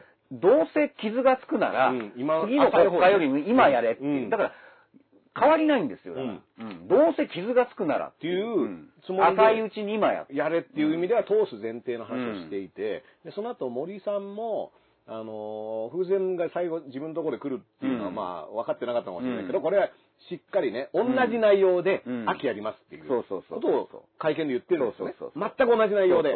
で、今はコロナでやらないけど、そっていう話をしてたんですけど、うん結局、その次の日ぐらいには、2日後にはもう廃案になっちゃうんう。ですよ。そうです。だ廃案の方向へっていうのがまた次に出てくるわけですよね。これだから、それは、その、傷が浅いだなんだ言ってた閣僚さんだったり、まさに秋やりますって言ってた森さんが、知らないうちに、うん。の廃案、廃案のゲームが始まってるわけですよ、だから廃案のゲームを言い始めたのが、火をつけたのが、あれ、世耕さんですよね。うん。あれ、ね確かだから5月19日ぐらいですよ。うん。あのーだから18日に読売が出たのかな。えー、そう。うん。18日に読売が出て、もっと言えば17日の日曜日ですよね、うん。確か。まあ僕、記事ベースで原稿書いたから、それ、うん。なんとなくうん覚えてる間違いないと思うんですけど、17日に文春が黒川さんに当たる。うん。あれ日曜日なんです。うん。で、こっからは想像ですけど、多分黒川さんはすぐ官邸に報告したんですよね。だからその、あれでもう見送りにしよう。うん。で、それが週明けの読売の一報で書いた。うん。で、その次の日に世耕さんが、うん。やっぱり今民間もコロナで大変だから、そう。いう、で、いきなり言い始めるわけ始めて、公務員の、うんその検察じゃないですよ、うん。公務員の定年延長とかを言ってる場合ではないっていう。だからこれ、だ、ダースさんとも言ったけど、じゃあ5月19日の時点で世耕さんも自民党も官邸側も、今コロナだからやべえな、こんなことやってる場合じゃないなって、その時初めて気づいたの？って話ですよね。これ。がね、だから、うん。そそういうツッコミを本来はね、ああいった話が出た時に、あの、してほしいんですよね、うん。記者にはね。あの、でもまあ、まあその世耕さんの話が出たタイミングで、もう廃案っていう。うん。で、これね、うん。あの、鹿島さんもよく言ってますけど、もう、安倍政権のね、うん。僕らやっぱ応援してるからよく見てるんですけども、はいはい。その、なんかね、なんか突っ込まれると。スシローって言われてますからね。そうそうそう、僕はもうスシローとね、うん。あの、やめちゃうんですよ。うん。で、あの、終わりあなんかねこの話、おしまい。めんどくさ、めんどくさいことになってくると、やめ、やめ桜を見る会。来年中止。中止っつって。中止にしたじゃん。なんでまた聞いてくるのみたいな。そうそうそう。だから桜を見る会の時に、僕やっぱすごく驚いたんですけど、うん来年やめますみたいな。そうそうそうまあそんなにみんな言うならね、そんなにみんなガーガー言うんだったら分かったよ。萩生田さんのあの試験だってそうじゃないですか。うん。なんかわーって、あ、やめ。やめ、うん。うんじゃあやめときます、うん。やめりゃいいんでしょ。だって文句言ってたんだから。そうそうそうえ、何やってほしいの？みたいな。逆にそういう、でなんかそういう話にななるじゃないですか。だから、あの、ドリフのね、うん。あの、怒りや長介さんがね、じゃあ後半参りましょう、後半って、次のコントが始まっちゃうわけそうそうそう。で、その、なんでこういうコントになったのっていう検証が必要なのに、うん。さあ、次参りますで出発進もう行しちゃう。わけ組み立て直してね、あの違うセットが出てきて、そうね。そうそうそうかね、いや、あの、さっきあの、落ちてきたたらいなんですけど、そうそうそう何前のコントの話してんだよ。ってそういう、これがね、行われちゃってるわけですそうなんです。そこなんですよ、うん。あのやり方って。で、これ結構問題なのは、うん。あの、ドリフのコントなら、まあうん。笑って、あ、しょうがねえなって、うんおい、あの、あの、じゃあ早く次見せてでいいじゃないですか。で、あの、それでいいんだけど、これね、あの、コントじゃないんですよ。そう。そう。桜を見る、まあコントみたいなもんなんですけど、うん。コントみたいなもんで、僕らもそれでちょっと笑って楽しめるのがあるんですけど、これはコントじゃなくて、うん。でも桜を見る会もうん、いまだに結局、その名簿があるないとかいう、あそう。のね、うん。そういった話とかも全部、だから、全部この間、菅さんの記事が出たのは、その名簿聞き取りのあれも残してないってことでしょ、うんだから、これ全部やってて、実はね、その萩生田さんのうん、この今年のね、だからうん1月のうん大学入試のタイミングですよ。うんその直前までね、うん英語入試どうするって話をそんな、もう目の前にある試験に向けてうん言ってたんですよ。変える変えないとかね。うん。で、そしたら、どうもこのベネッセさんっていうね、うん。この仲のいい、これまたね、だから、ベネッセって大手ですけど、はい。これがどうもね、下村さんとかね、うん。あの、萩生田さんとかうん。仲いいんじゃないの、うん。みたいなこと言われているのが、もう一手に引き受けて、うん。問題作ります。うん。回答を採点します、うん。参考書も作りますみたいなね、うん。あれこれ全部この人たちやってるの、うん。みたいなのが出てきて、これ大丈夫って話になったら、じゃあとりあえずやめますって話になっちゃったんですよ。だからもう、結局、拙速っていうキーワードが、だから最近で言うとまさに、うんまさにってまた言っちゃいましたけど、うんいわばね。あの9月入学の件、うん。あれ、5月の中旬ぐらいは安倍さん張り切って、もうどんどん、だからあれも面議論するべきだと思うみたいなね。これ、なんかどっか報道してましたけど、検証報道してましたけど、5月の中旬で、うん。その、出てきた時は、うん。安倍さんは、やっぱり憲法改正とか、うん。自分、結局レガシーがないじゃねえかと、できねえじゃねえかと。うんうんじゃあ9月入学あ、これ政治的レガシーになるっていうんで乗り気だったと。うんこれだから国際表示に合わせたみたいなね。そう、ん。これを一つ自分の代でやっとけば、うん。ああ、9月入学っていうのは安倍さんの時になったんだなっていう、うん。政治的遺産になるわけじゃないですか。うんだから乗り気だったと。うんところがあの後、支持率が下がってきたりして、もうそうすることによって、もうやめよ大きい動きをねう。もうやめですよ、だから。このそんな話はね、うん拙速でとか、そう。で、なんだったら自民党の若手議員とか、別に僕この9月入学の是非って自分の意見は、あの、ちょっと後でちょっと話したんですけど、うんまああの、自民党の若手議員とかはうん、これやりましょうっつって、研究会みたいなのやって、議論はしてたわけですよ。うんだってなんなら議論しろって言われたから、あの、どうやって。で、そうそう確かに、あの、問題はいろいろありますよねってことになったけど、で議論スタートしてやってたら、うんいやいやもうやりませんよ。そう。いや、だからなんで議論を始めたのに、うんみたいな。じゃあそこを救ってあげて、うんだって、これ9月入学ってすれば少なくともだって、それこそ今後何十年か続く、大事なことですよ。で。これね、うん。あの、僕の経験上から一つ言うと、あの、これもね、小池さんとかのね、あの、本がありますから、うん。僕も注意して喋んなきゃいけないんですけど、うん。まあ僕は一応あの、ロンドンのうん。学校に行ったことになってます、うん。自分の中では。行ったことになって。て、うん。で、4年生の、うん。4年生の、えっ、と、夏休み前はい。までがロンドンの学校にいたんですよ。うん。で、夏休みに日本帰ってきて、うん。2学期から、えっ、と、まあ、2学期っていうかね、9月かはい。ら日本の学校に編入、転入するっていうことになってたんですよ。で、僕4年生で、えーうん。と帰ってきて、それで、最初に公立の学校、はい。あのーもうすぐそこにあるんですけど、はい。まあそこに入れるもんだと思って行って話を聞いたら、うん。うん。あのイギリスは9月入学で、うん。日本は4月入学だから、学力にあの差があると。はい。カリキュラム上の差があるから、はい年齢的にあんたは4年生なんだけど、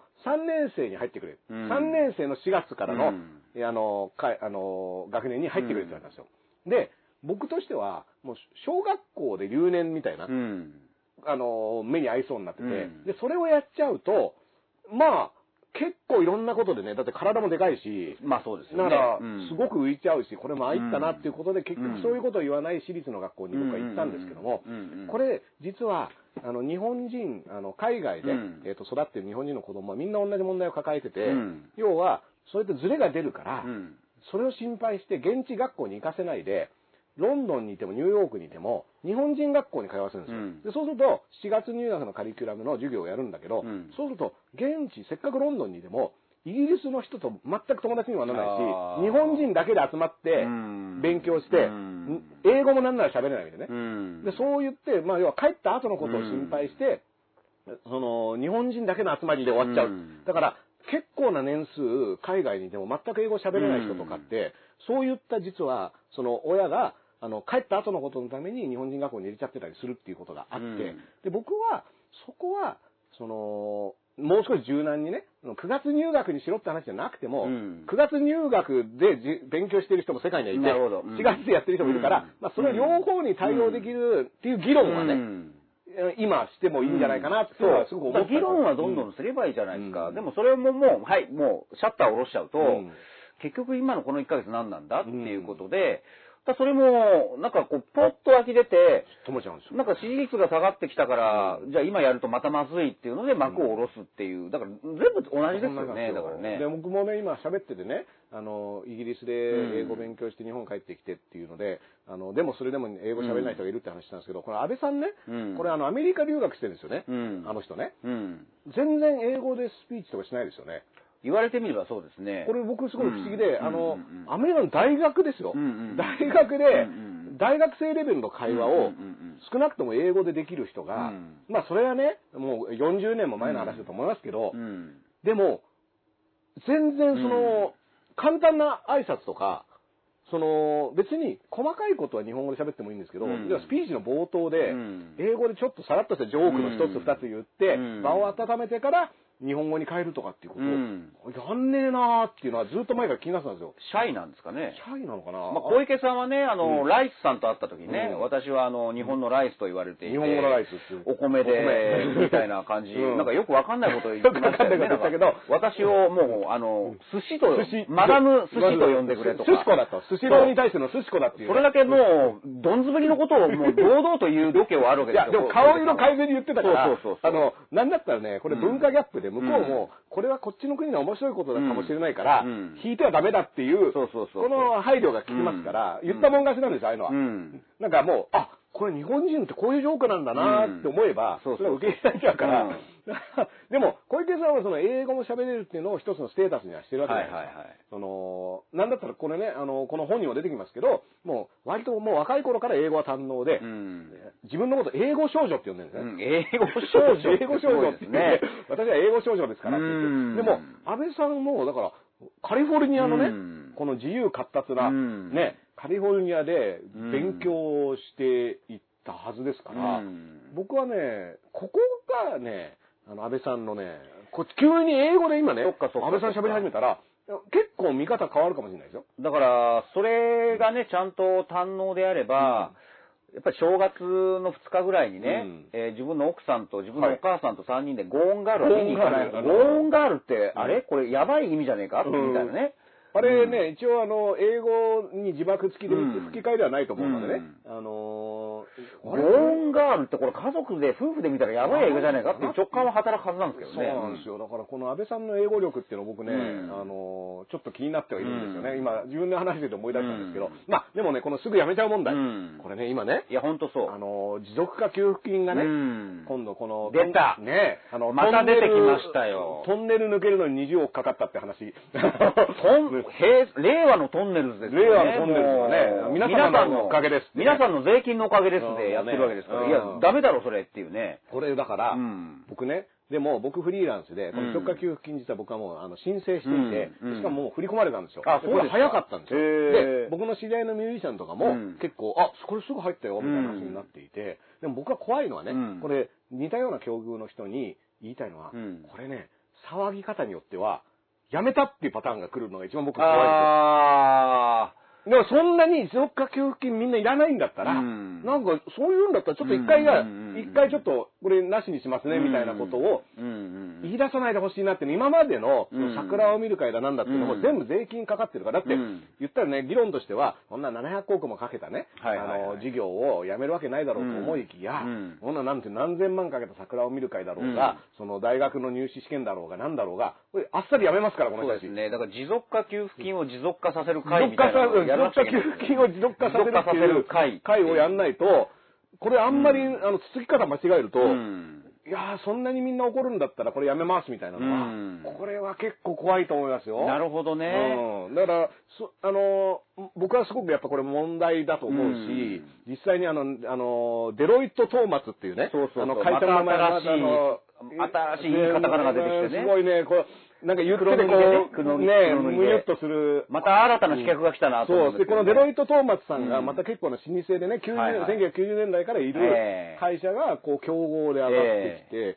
これもね、僕、あの、国会見てて面白かったんですけど、まあ要は、そことそのサービス、なんでしたっけ、あの、サービスデザイン審議会？えーごめんなさい。サーうんサービスデザイン推進協議推会。進協議会。うん。このね、このね、これがどうやらトンネル会社なんじゃないのっていうの疑いがあって、うん。まあその持続化給付金っていうのは何かっていうと、もともとね、中小企業とか個人事業主が収入が半減してしまった月があった場合、去年とね。去年、うん。去年と今年を比べて、で、僕なんか4月ね、あの、原稿料とか込めて一桁万円の収入でしたから、うん。これやばいって話で、うんうん。で、あ、これ半減したぞっていうので、あの、うん。該当したんですけども、うん。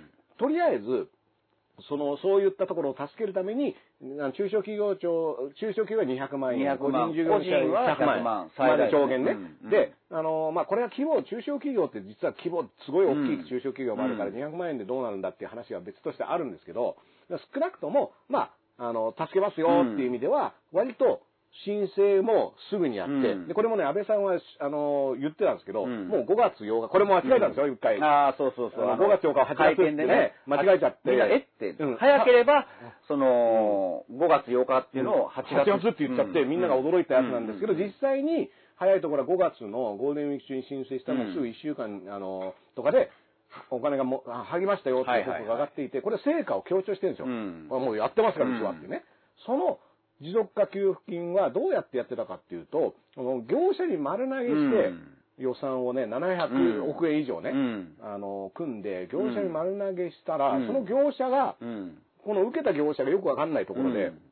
もう今、あの、鹿島さんが言ったサービス、はいデザインデザイン協議会推進協議会っていうこれやりますよ。うん。持続化給付金うちに任せてくださいって言って、うん。で、やったら、そのまま、97%、うん。もうだからあの、ほとんど丸ごと電通さんにはい、お願いしますって言ってパスして、トンネル抜けたら電通だったっていう。電通だったっていうね、ん。でそのトンネルを抜ける間に20億円ほど落としちゃったみたいな、ね。そうそうそう。抜いてる抜いてるっていうね。うん。天然、トンネル通行料よこせって20億円だ、みたいな。それすげえ高いトンネルだな、みたいな話なんだけど、抜けたら電通さんで、電通さんから今度、電通の子会社だったり、うん。パソナだったりっていうね、このパソナっていうのもね、よく名前がよ。く出るキーワードですね、ね。あの、竹中平蔵さんっていう人の会社竹中先生。あね竹中先生。うん。これね、竹中先生が、うん。ほとんど実はね、あの、安倍支持をしてたつもりが、うん。これ実は全部竹中支持だったみたいね。そうそう竹中さんが考えたことを竹中ワールドだったね竹中ワールドに小全部泉政権からのずっと続いててね。全部のトンネルは竹中に通じてたみたいなね、話になってくるんですけども、うん。でも、そこが、うん。そのじゃあトンネル抜けたら電通だったのはいいんだけど、うん。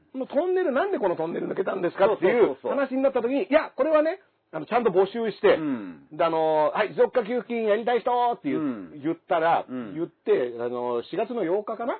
言ったら、もう4月の9日の説明会、もう1日ですよ。うん。発表して1日後に説明会やった時に、もう2社、このサービスデザインっていうのと、ね。うん。と、デロイト・トーマっていう会社が、うん。こう、私やりますって言って、じゃあ君らのうちで、あのーどっちかをやりますって言って、入札って言ってね、これぐらいのお金もらえれば僕らやりますよっていうのをお互い入札したら、もうササービスデザインの方が、はいはいはい。あの、どうも安くできるっていうことで、サービスデザイン決まりましたよって話になって、で、わかりました。じゃあこのデロイト・トーマスさんは、いくらって言ってたんですか、はいはいはい。ね、これだって、このトンネル抜けて丸ごと電通に行ってるような、このずさんなトンネルうん。に、よりも仕事ができないんですか、このデロイト・トーマスさんっていうのはっていうので、そうそうそう。あの問い合わせてね、うんじゃあこっちのデロイト・トーマストンネル、うんこっちはいくらで通れるって話だったんですか、うんって言ったら、真っ黒なやつが。そう。あの、いくらかわかりませんみたいな。菅さんのヘアヌードじゃないですよ。ヘアヌードじゃ真っ黒ね。まあ、のり弁ですよ、だから。うんこれがね、あの、菅さんのこう乳首とね、うん顔を隠してるやつではなく、うん全面的にこで、これね、面白かったんう、ですよ。いやー、びっくりするね。真っ黒できて、うんで、これなん、あの、税金使って、うん。えなんだろう、あの、この持続化給付金とかも、この番組でよく言ってますけど、うん。別に、安倍さんのお金を施しで恵んでもらう。んではなく、だからお、お前文句言ってるのに、なんか、もらうのかって、あれ全然違うからね。全然違いますよ。あの、僕らが、毎日、あの、僕らっていうのをね、この、国民全体が、自分らの収入の中から、税金をね、だからこそ使い道をチェックしてるのに。払って、うん。それが、もうこういうふうに使います、ああいうふうに使いますっていう中で、あ、じゃあ皆さんから預かったこのお金を、うん。今回は、あのー中小企業とか個人事業主に還元しますよ、あの、戻しますよ。だからこれペイバックだから。そうですよ。で、このペイバックをするのに、うん。この会社を使いますようん。っていうことを決めたわけだけど、うん。これだから僕らのお金をうん。誰がこう集めてね、うん。あじゃあ給食の封筒を集めますみたいな、うん。この係の人を決めて、で、その人が戻ってきたら、あれなんか金減ってねえか？みたいな。なんで係が、なんか、ちょっと途中で知らねえ人になんか託託してんだとか。そうそう。で、係の人うん。も誰だか分かんない人に決めた。ら、うん。その係の人がもっと知らない人に、うん。あの、あ、これ、お願いしますってやってたって話だから、そしたらそれは、あれ？って言うよね。だから、うんいや、その係の決め方一回見せてもらっていいですか？って言ったら、当然ですよ。真っ黒なのが返ってきたの。で、うん。真っ黒なのが返ってきた時に、うん。その理由、なんでこれ黒いんだよって、うん。このあの部屋見せろって話をしたら、いや、これはデロイト・トーマスさんがうん見せるなと。うん。我々がいくらでうん。やりますって言ったのは、ちょっとこれはあの勘弁してほしいというので、うん。黒塗りしたんですよっていう答えをしたら、これね、やっぱり国会議員の方もね、うん。あの、昼からなんです的な視点がちゃんとあるのかなと。これね、ちゃんと、いや、あの、質問したね、うん。えっ、と、これどこの議員さんだったか、共産党だったか、まあちょっとわかんないですけど、あの、議員さんが、いや、私も、ドイツ・トーマスさんに、うん。だから聞いたんですよ。うん。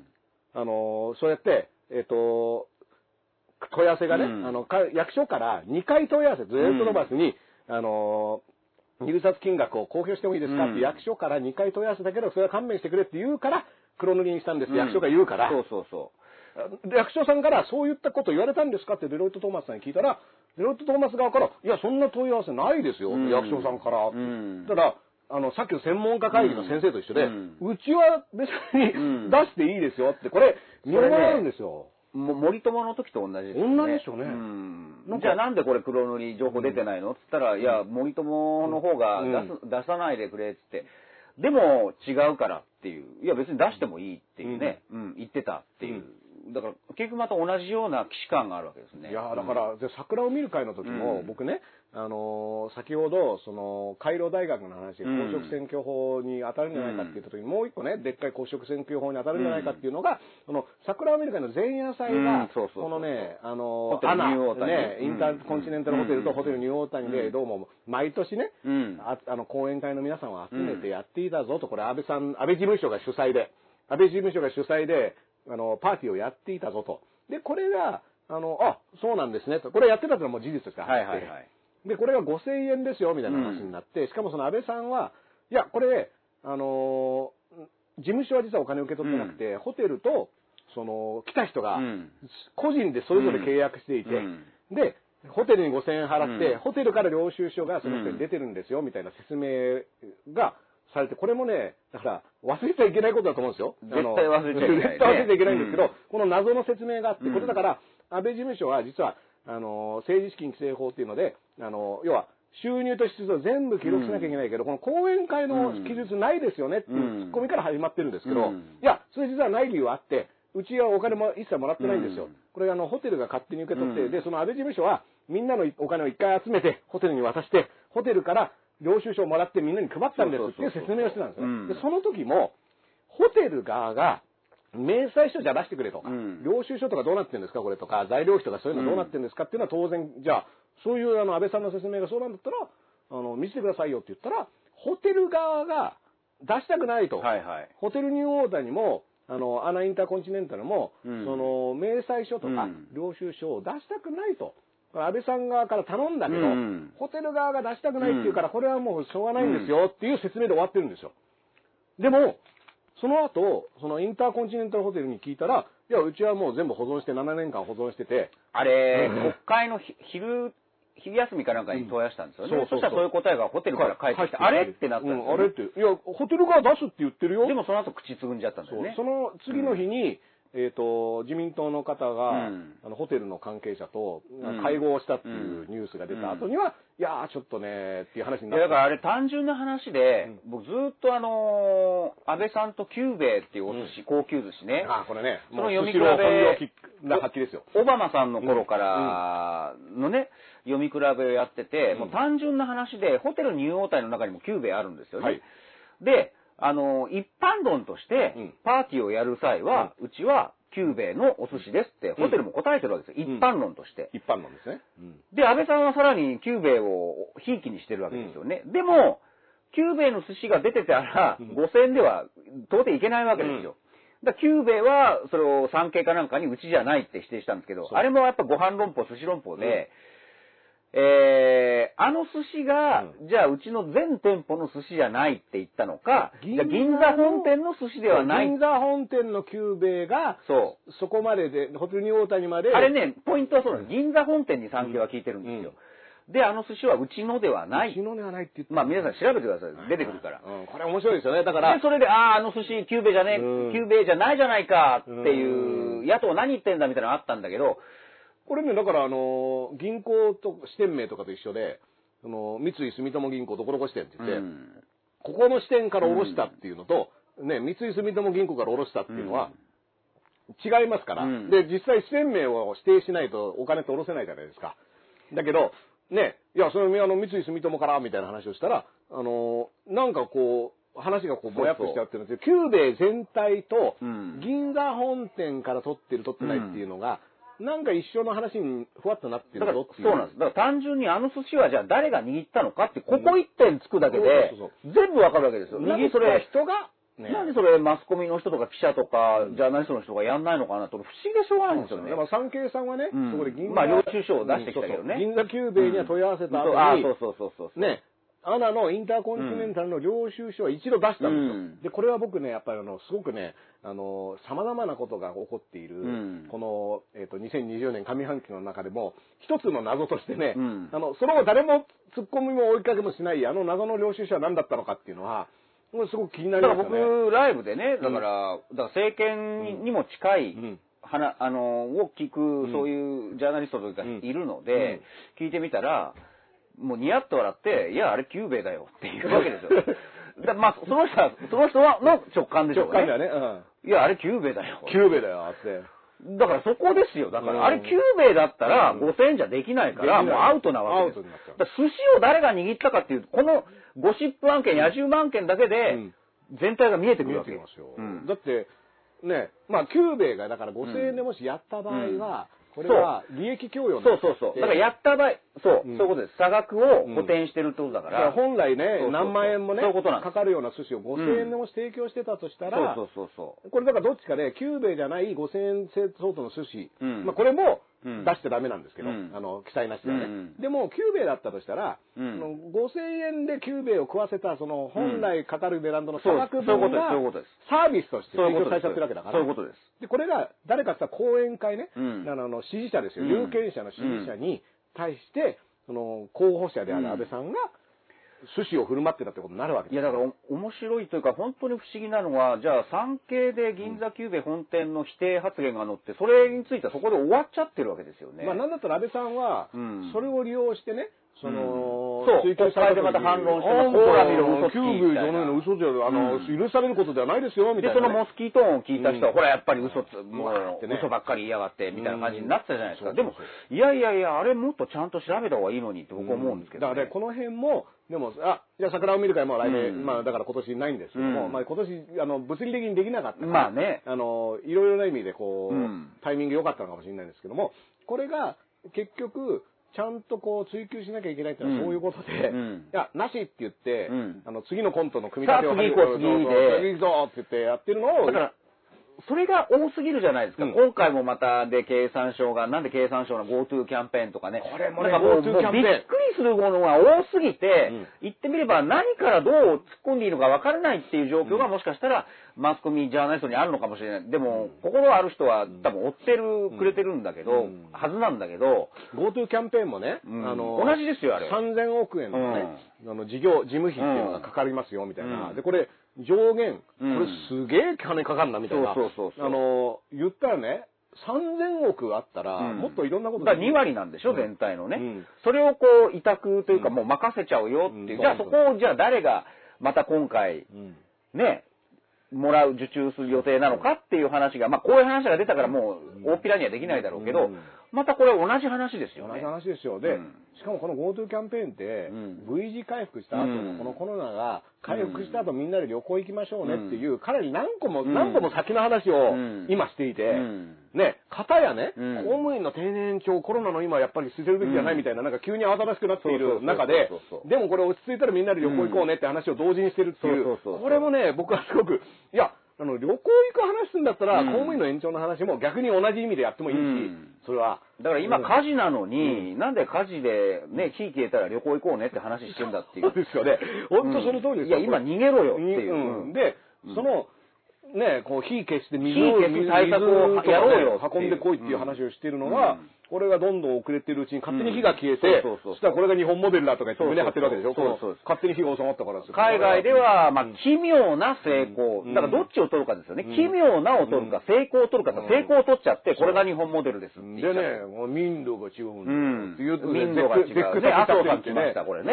ダメ押しの麻生。追撃の麻生。追撃の麻生。追撃の麻生。追撃の麻生法が出ましたよ。アニメのタイトルみたいになってるんで。。もう奇妙なってからかわれてんのに、うんだって政策は一つとして、うんあの、ああの、成功してないのに、結局これはなんか日本人は清潔なのか、うん。まあね、靴のまま上がらないとか、そういう文化的な方向で、こう見られてるのに、んそれを全部もらっちゃって日本モデル。民度が、民度が高い。すごいね。あの、もちろんね、あの、もし日本のそのうんコロナの感染の状況っていうのが、本当に低く抑えられていて、まあ実際亡くなってる方も少ないっていうことであれば、これはね、あの、ちゃんと検証した方がいいと思うし、僕は検証するために何が必要かなと思ったら、これは専門家会議の議事録だったり、あの検査のね、あの、検査結果、要は PCR 検査って、その精度がうんぬんとか言うけど、うん。世界中でやってるわけだから、そうそう同じことをやることによって、ざ、ざ、なんつうの、この、比較上の規模感っていうのの違いだからが分かるわけだから。日本モデルとは何かっていうのも実はまだ何も分かってないわけですよ。何も分かんないでしょ。だから僕も日本モ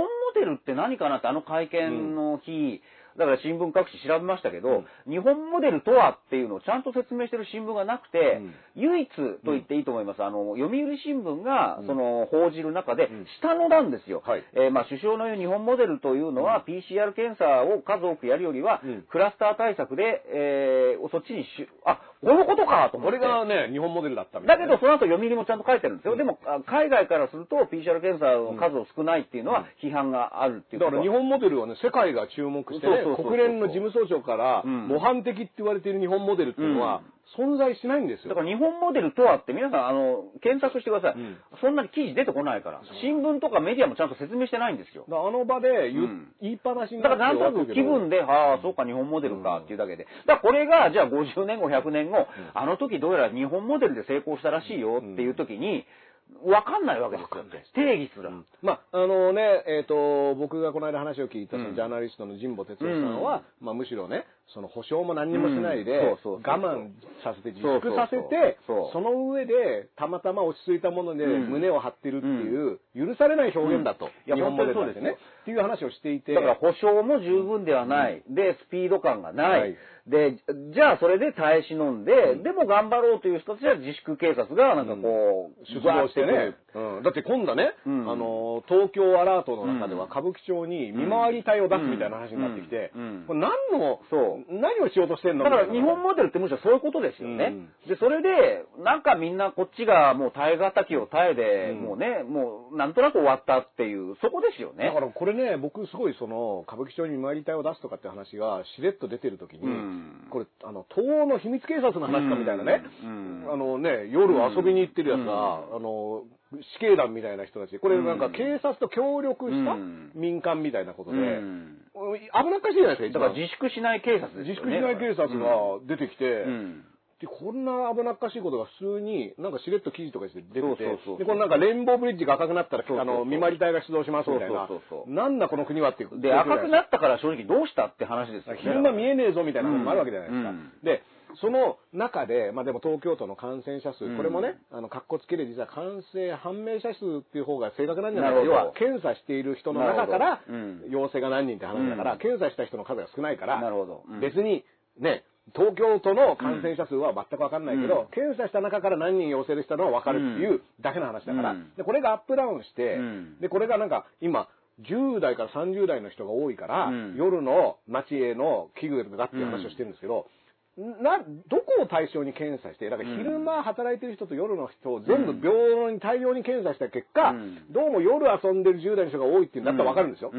でも、なんか、全体何をどこをどう検査してるのか分かんないのに、うん。急にこの夜の街で遊んでる人が危ないらしいっていうのを、うん。しかもうん10人とか出たうん。段階で言っている中で、これってただレッテル貼りしてるだけでしょわかりやすくね。うん。で、じゃあうん。巨人軍でね、うん。あの、調べたら、うん。2人、あの、陽性が出たみたいなね。まず抗体検査かなんかした抗体検査で、このね抗体検査っていうのの正確性っていうのも、またその PCR 検査とかとはまた違うから、でこれがそのまま直結してどうだっていう話にはそれだけではならないらしいんですけども、まあでも、巨人軍ですよ、読売巨人軍。うん。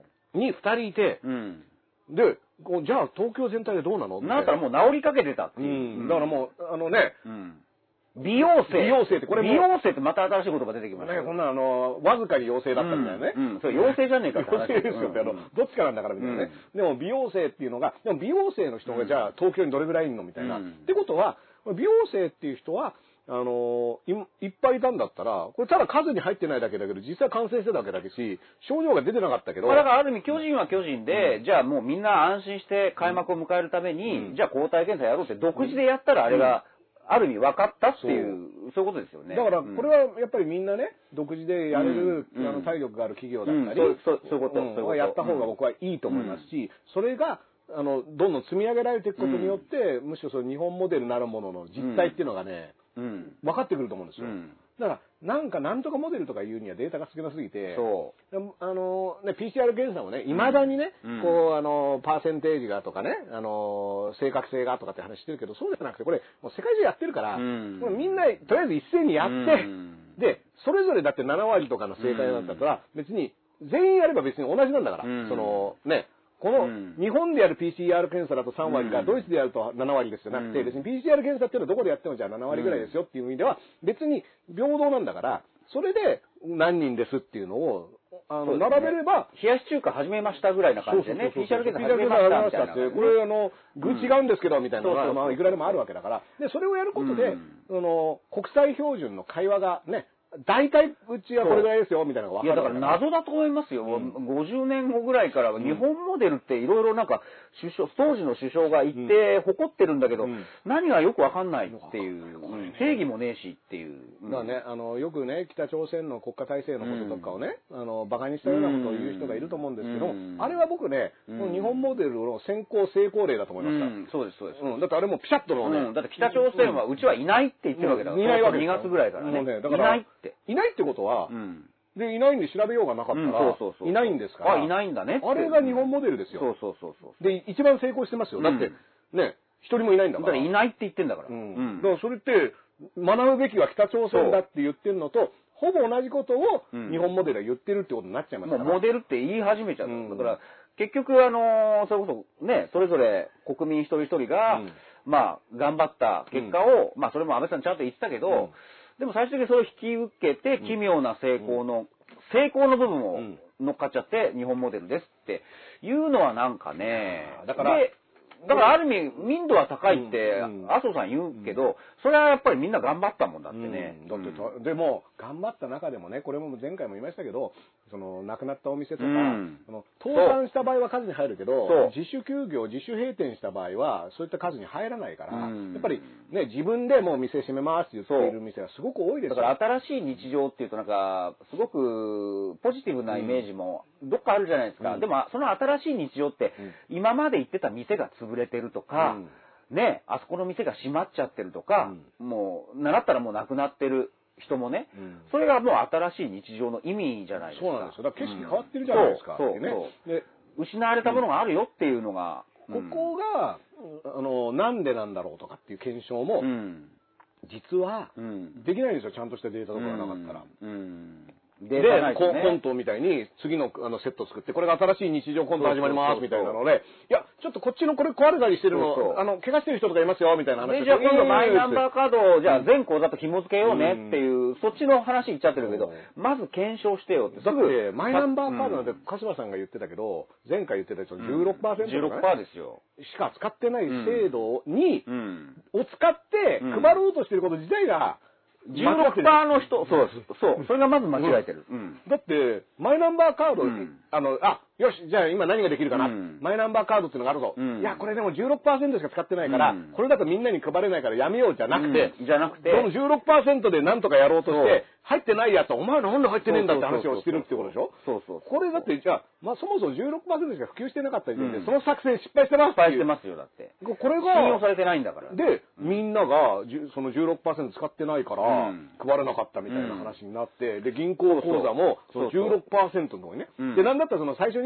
頑張って登録してた16%の人もう、ん。オンライン申請してみたらうん、結局遅れて紙でやってくださいってなっちゃってるっていうね。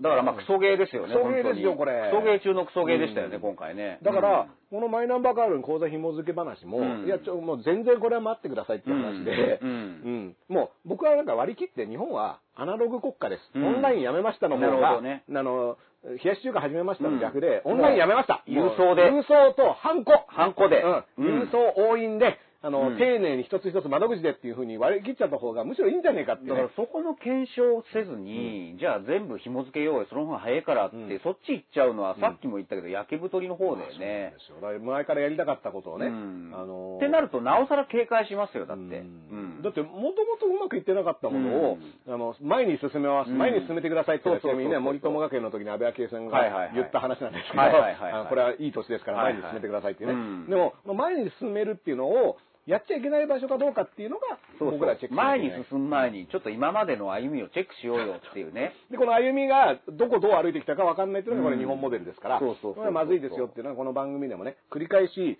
言っていたことなんですけども、うん。まあこれがね、もう本当にあらゆる画面でね、出てきちゃいましたね。そう、うん。で、そう思い出した。さっきの9月入学の時、5月中旬に安倍さんがこう、乗り切りだったじゃないですか。で、あれ、どっかの記事にありましたけど、んあのー安倍さんが9月入学に前向きな発言っていうのは、あの時の記者会見では、うんアドリブだったらしいんですよね。おーアドリブだったらしい。アドリブだっただからやっぱ安倍さんの会見ってアドリブで何を言ったかっていうのに全部本音が。だからあそこだけメルケルだったあそこだけだから、あの、アドリブじゃなかったとこっていうと、うん朝日のマスクを休断した時ね、うんそうそうそう。御社はね、そうそうそう3300円で売ってるの知ってますけど、あれはだから本音あれもアドドリブというか本音。んで、それと同じく、あの時出たのは、もうその原稿にはないのが、9月入学に前向き。前向き。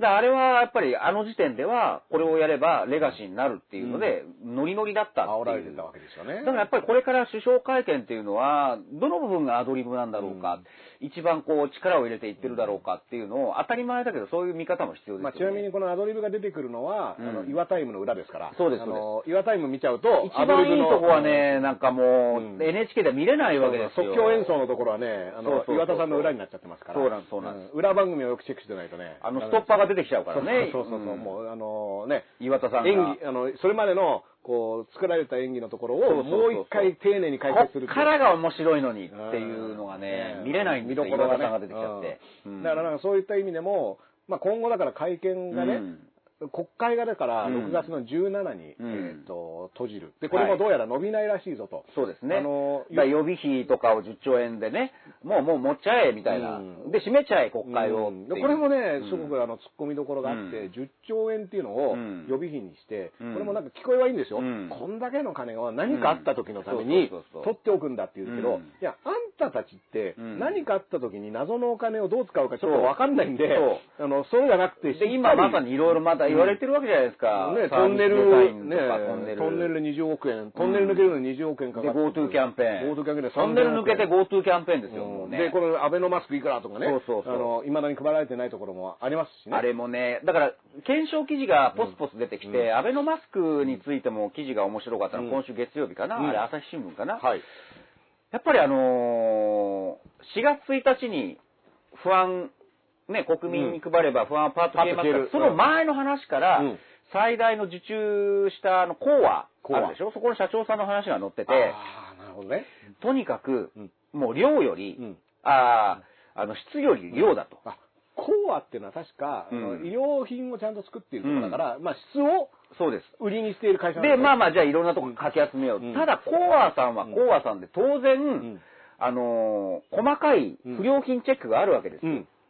だから不良品が出るのが悪いんじゃないんですよ。うんチェックがあるから不良品を発見できて、うんちゃんとしたものを納品できる。当たり前ですよね。作っていく過程で、当然何パーセントかは出るっていう前提で作業していくわけですよねだから。不良品が出るのが悪いっていうんじゃなくて、出たものをチェックして、で、いいものを納品する。当たり前ですよね。うんところが、ものすごく急いでいたから、政府側がその検品を断ったって言うんです。コアの検品を。うんもう時間ないからねうん。じゃあ、それは不良品出るに決まってるじゃん。で、その結果、それがまだ、ん。あの、妊婦さんとか、先に、あの医療従事者とか、ね。その時点でそうなんですよ。で、それが4月1日に、じゃあ全員に、全世帯に配ろうってなった時に、ん。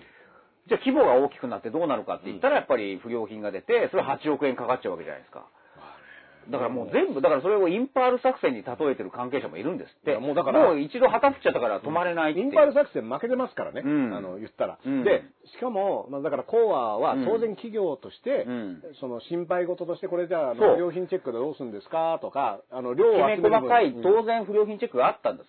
で質が量を集める分質が下がってしまいますけどっていうような懸念っていうのは多分伝えてるんですよねちゃんで、とね。伝えたし、いや、もういいから。で、じゃあお前のとこ心配しないでいいから、契約に何かこう不手際があっても、公安の責任にはしないっていう異例の契約を結ばれたっていうんですよ。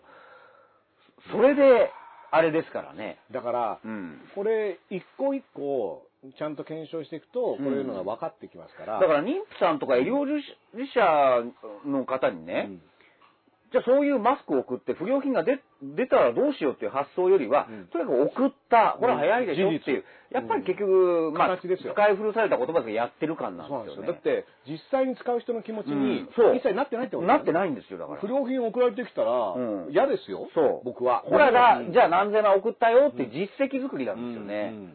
うん。びっあれはちょっとびっくりした記事だったね。うん。だからその意味では見出しとかね、うん。そのかつてないうん。うん。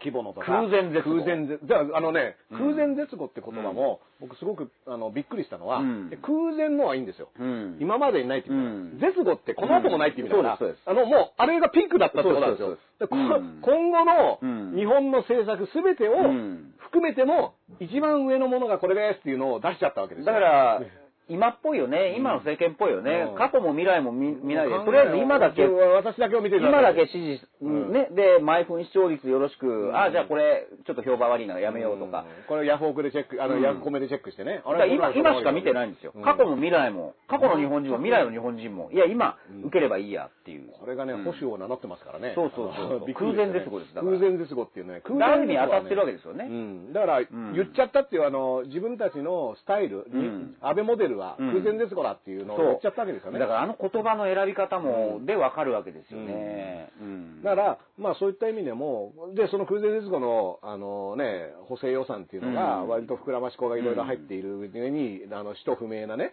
どこに行くかそういう意味では空前絶後当たってるわけですよ。うん。こんな、ずさんなの？ずさんなってう。ん。いう。今までも今後も多分、今後絶対ありえないだろう。今までもなかっただろうし、うん。今後もありえないぐらいずさんな、うんあの、予算案がドンと出たと。で、これ本当にもう、あの、コロナでみんな、多くの人も気づいたように、ん自分たちのことですからね、これね。うん自分だ僕だから遠いか桜を見る会の正体がどうたらとかそういうことじゃないんですよ。うんまあだからそれもおかしいって、うんあの、見続けた人は、ほら今こうなってんじゃんって、うんなってるわけですよね。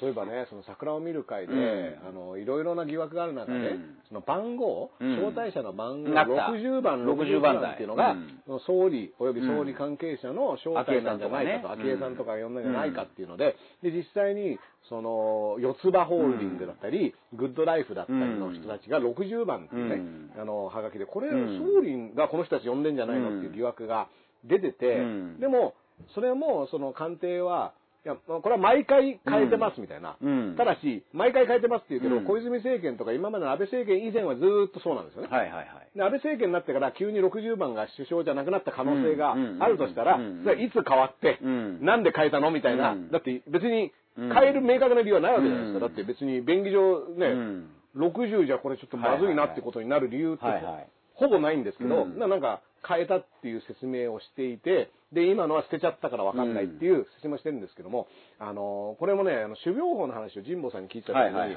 出てきたのが、まあその野口の種っていう、そのいろんな種を売ってる種屋さんが、うんえっ、と、反応にあるんですけども、うんその野口さんのところに、この、丸劇と神保さんの番組で、あの、取材とかをしていたら、そこに安倍昭恵さんがうん突然やってきたの。うん。そうそうそう。種を買いねそうそうそうそで、その後、うんあの、一回そこで会って対談をそうそうそう雑誌でしてるんですよ。うんう。そしたらね、野口さんね、桜を見る会に招待されてう。るんん。ですよ。でその招待された野口さんのうん招待状はうん60番だったうんんですよね。そう、それね、僕が、あの出演してるサンデーステーションが、でもいち早くやってたのかな。やりましたか？要は60番台を探せっていうので、どうやらその種を売ってる、うんまあ園芸店ですね。うん園芸ってあの、お笑いじゃない方の園芸ですよ。そうそうそうそう。あの、でうちに届いたと。その、そのの、そのの方ねで、そこにインタビューしたら、だから同じ方かな、うん。そこのおじさんが、うん。いやー、全然政治に献金とかもしてないし、政治家の人とは付き合いないけど、うん。唯一思い当たるのが安倍さんがたまたまふらっと来て、ううんちはだからそういう種をこう、うん。売りにしてるから、うん。いいご活動されてますねっていうので、うん。かわざわざ買ってくれると、買いに来てくれたから、埼玉かどっ反か。反応ですよ。反応の奥にあるんですよ。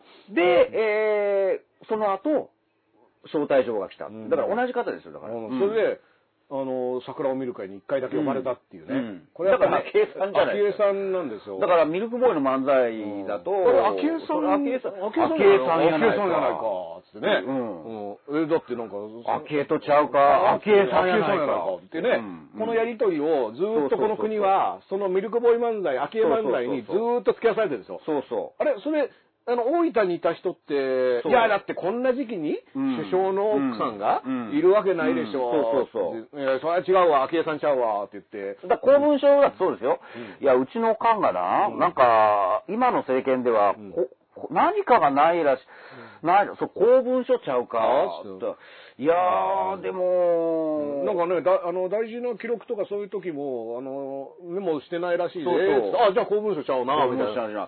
いや、でも、改ざんとかもしてたらしいですよ。これ公文書やないか。公文書やだからそういう話ですよ。だからずっとやる公文書だからここれね、ミルクボーイが。ミルクボーイ的な漫才の中に今のやってることが、公文書にしろ、あの、桜を見るかにしろ、全部入るわけですよねよね。これね、困ったことですでよ、本当に。そう、面白いのが、今週今出てる、週刊ポストかな？はい。あ、来ましたね。さよなら安倍総理、それ、うん同じ記事、多分あ違う。違う記事だ。僕さよなら安倍総理っていうタイトルはきついんですよ。うんなんか、安倍批判の記事なのかなと思って僕読んだんですけど、たただ叩いてる記事なのかなと思ったら、実はそうじゃなくて、はい。最近共同通信が頑張ってると。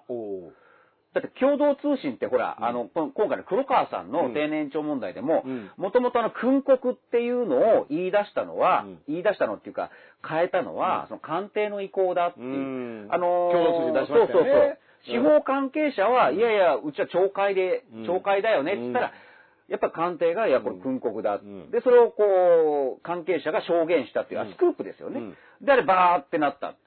で、そう、ということは、もう今まで官邸、もしくは、あの、官邸の一強がつ、あの、官邸が強いから、いわゆるか官僚たちがね、うん。だから人あの人事で首根っこ押さえられてるから、怖くて何もこう言えなかった。と。はい。ところが最近、やっぱりこう、マスコミに証言し始めている、うん。だ共同通信のスクープなんですけど、うん。ちらほら出てきてると。なんか漏れてるぞと、こうね、どっからから漏れてる今回の黒川さんの、の、あの定年長問題、まさにそれで、うん今までだったら証言しないはずのうん官僚側が、お役人側がマスコミに証言し始めた。じゃあこれ、最大の爆弾って何なのか。うん桜を見る会ですよ。だからうん今まで招待名簿はないっていうことでずーっと黙ってるわけですよ、ね。シュレッダーでね。そう、かけたって。うん。ところがこれが官僚もやっぱり、ね、うんこう、来年ぐらいでもうどっちみち安倍政権は終わるってこう、で、4000もないって踏んだら、じゃあもうこれから、例えば桜を見る会の招待名簿とか、についてうん。喋り出す人もいるんじゃないか。だそういう意味で、さよなら。だから官僚から見たさよなら安倍総理っていうなんか面白い面白いな特集だった。んですあの、あのね、よくね、うん。その、もうないって言われてるものが、これ、今までもね、うん。ずっと、その、自衛隊のうん。南スーダンの日報、これないって言ったら、ありました。うん。で、これ、佐賀、あの、うん。さんがね、その財務省の時の、その、記録、交渉記録はうん、速やかに廃うん棄して適正に処理したと言ったら、後から出てきた。はいはで、これ、文科省も、加計学園の時の、その、もうそういったその書類は一切ない。あの、国家戦略特区の、あの、交渉記録とかそういったレック資料とかないって言っていたら、文書が出てきた。うんこれ常にね、うん。やっぱないって言ってたものが出てきて、後から出てくるんですよ。で、これよくわかんないんですけど、でも、いろんな説明を聞くと、うん。官僚っていうのはメモを取るっていうのが修正で、そういう生き物ですよね。でかつ、うん。自分の身を守るために、うん。要は、うん。なぜかっていうと、うん。これは誰の指示で、うん。誰がどういう理由で指示してやったことかっていう記録を残しておけば、うん。自分のせいにされないわけじゃそういうないですか。ことですよね。だから、うん。いざってなった時には、いや、これ誰、あの、こんなんでこんなことになってんだっていう時に、うん。この人の指示ですっていううん。のが、身を守る術になるから、うん。文章は持っている。うん。で、この名簿も作成した人たちが、いざとなった時に、持ってれば、自分のせいじゃなそ。いう。これは自分のせいじゃないっていうことができるっていう意味で、うん。どっかにあるんじゃないかっていう話が、まあ、この毎日新聞のね、その公文書機器とかにもそういった視点の、あの、文章が載ってるんですけども、これどっかにあるんじゃないの、うん。ただしすごく探しにくかったり、うん。いろいろ、その、官僚もね、うんすごいんですよ。その、eGov っていううんインターネットで、ファイルをチェックできるっていうサイトがあるんですけど、ここを見に行くと、今までのその公文書っていうのが、あの、全部うん。見れるんですけど、うん探そうと思うと、ファイル名が、あの、ファイル名をなんか分かりづらくてるんだよね。略とか、そうそうそう。あのーなんか指示1とか、そういう、だから本人しか分からない、なんだったらね。じゃあ本人もわかんないらしいんですよ。あ、そう。だから、探しづらいそう、同じ、あのーなんか名前のファイルにいろんなものを放り込んじゃってるから。それ書いてましたね、うん。公文書くらいそうそう。だからの方でね。探せないらしくて、うん。で、それも、要は、あの、情報開示請求で探せなくするためにそうしてたなるほどがなるほど。自分たちのファイルもそうやってやっちゃったせいで、うん。後になったら自分たちもどこに何があるか分かんない。そっかそっかそっかそっか。うん。で、探すのがもう超大変っていう状況に今なっちゃってるらしくて、その、霞が関のうん。様々なファイルが、うん。あのーまあよくね、その、だから略とか、うんもう何の中身もわかんないフォルダーに入れられちゃっているっていう現象が起こっていて、だから、まあ名簿だったり、その日報だったり、うんそういったものも、まあ実はそういったところに放り込まれてる。だから、本当にわかんない。本当に探したけどなかった可能性があるっていう。あるし、じゃあ、もうここまで、なんかもうね、黒川さんのくだりとか、ひどいなってなって、じゃあちょっと探してみようっていう、そういう人も出てくるかもしれないね。う。ん。だからそれで、さまあ、探すのは手間だけども、うん。ちゃんと探すと、あの、ファイル作成時期とかからずっと辿っていくと、なんとか見つかる可能性があるっていうのが、まあ、今のその公文書の管理のね、まあ、図算なんですだから週刊ポスト面白かったのは、さよなら安倍総理っていうのは、実は官僚側から見て、もうもう、見切り。あもう見切りで、うんこの船から逃げようっていう意味のさよなら安倍総理っていう、そういう記事で面白かったんですよね。うん。あのね、あの今だから鹿島さんがね、うん。その週刊ポストの記事っていうのを上げたのでね、うん。僕が今勘違いしてね、こっちかなと思ったのは、あれもう一個ね、もう一個あるんですけど、このどうもね、その官邸が、うん。その、反政府的な番組を、テレビね。テレビでリストアップして、で、もうそれを全部書き起こしてる。誰が何を言ったかずっと全部書き起こしてる。るっていうリストが、うん。これあの、和田 .jp さんっていううん。民間のあの,、うん。の方が情報開示請求を出した結果出てきた。うん。すごい。でこれがね、すごいいっぱい出てきてて、和田 .jp さうんん、ツイッターアカウントとかノートでやってるんで、うん。これ見るといいと思うんですけども、まあ、すごい出てきてる中で、うんでもその番組を監視するチームがいて、うん。もうとにかく全部書き起こしてるらしいんですけど、これが、まあ、あの、リストがこの番組の誰の発言みたいな。そうそうそうそうそうそう。これ全部、特に、その、報道ステーション、ニュース23っていうのは、はいはい特にこいつら危ねえぞっていう。で、あれ笑ったのが、ニュースゼロは、あの、対象外だ対象外なんですよ。っていうことは、ニュースゼロはもう見なくていい番組だって、僕からす、僕らからするとね。そうなんそうそうだって政府に睨まれてる番組の方がちゃんと報道してるってことじゃないですか。だってだからモーニングショーとかはうんリストに入ってるんですけど、うんだからニュースゼロは、あのー要は政府が安心して、うん。あのまあ、こまあ、お前、だから猪木のビンタと同じでまあ、お前はいいわ。お前はいいわってう。いう、うん。これ、ビンタすらしてくれないっていうねこれだからね、んあそこで名前出ちゃったニュースゼロは、だいぶ頑張った方がいいいと思やー、そうですよ。むしろ、ニュース23と、うん報道ステーショうんンはチェックされてる。うんいや、それはそうですよ。だって、報道番組ってそういうもんでしょ、だって。うんだって政府が痛いことを言う。何を言うか何を言うかチェックしなきゃいけない。もちろんこのチェックして書き起こしてる、これも税金でやってるわけですよ。う僕らがお金を払ってね、お金を払った人が、あの、ずーっとうん。ニュース23とか、あの、ホーステの書き起こしをやっているっていう。もう議事録取れ、残してるじゃねえかって話ですよね、もうね。そうなんですよ。ん。そっちの議事録が頑張って記録取れるじゃねえかっていう。んそれ、あの、それをやってよって話なんですけども、うん。まあこれが、ね、その、和田アキ子さんだったりね、うん。一 k さんだったりの、うん。あの、セリフすらも書き起こしてるみたいなので。うん。あそう。うんこれがね、あ、和田アキ子さんね。ね和田アキ子にお任せで、例えばそういうゲストが出ると、そこの会話すらも残ってやりとりもちゃんんと残してるっていうね。できるんですよ。うん。やれるじゃん、君ら。やれるんですよ議事録残せるよ、多分。うん能力的にっていう。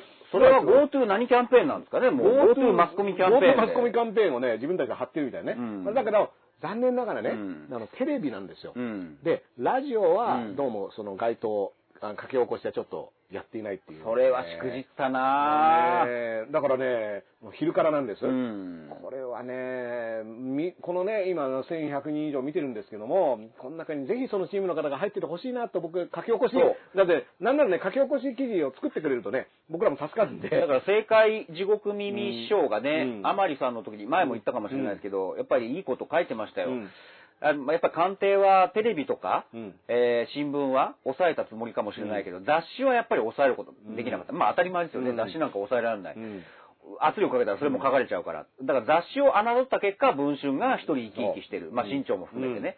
それと同じで、むしろ今、じゃあ、テレビがそれだけこうチェックされてるっていうことで、萎縮効果も狙ってるんでしょうね。でもラジオはチェックされてないわけでしょ、チェックされてで、昼からなんですよ、チェックされてないでしょ？チェックされないんですよ。じゃあ、ここでどんどんどんどん行ってった方がいいじゃないですか。だから多分ね、ニュースゼロ見るより昼からなんですいやほんとほんといいんじゃないですか？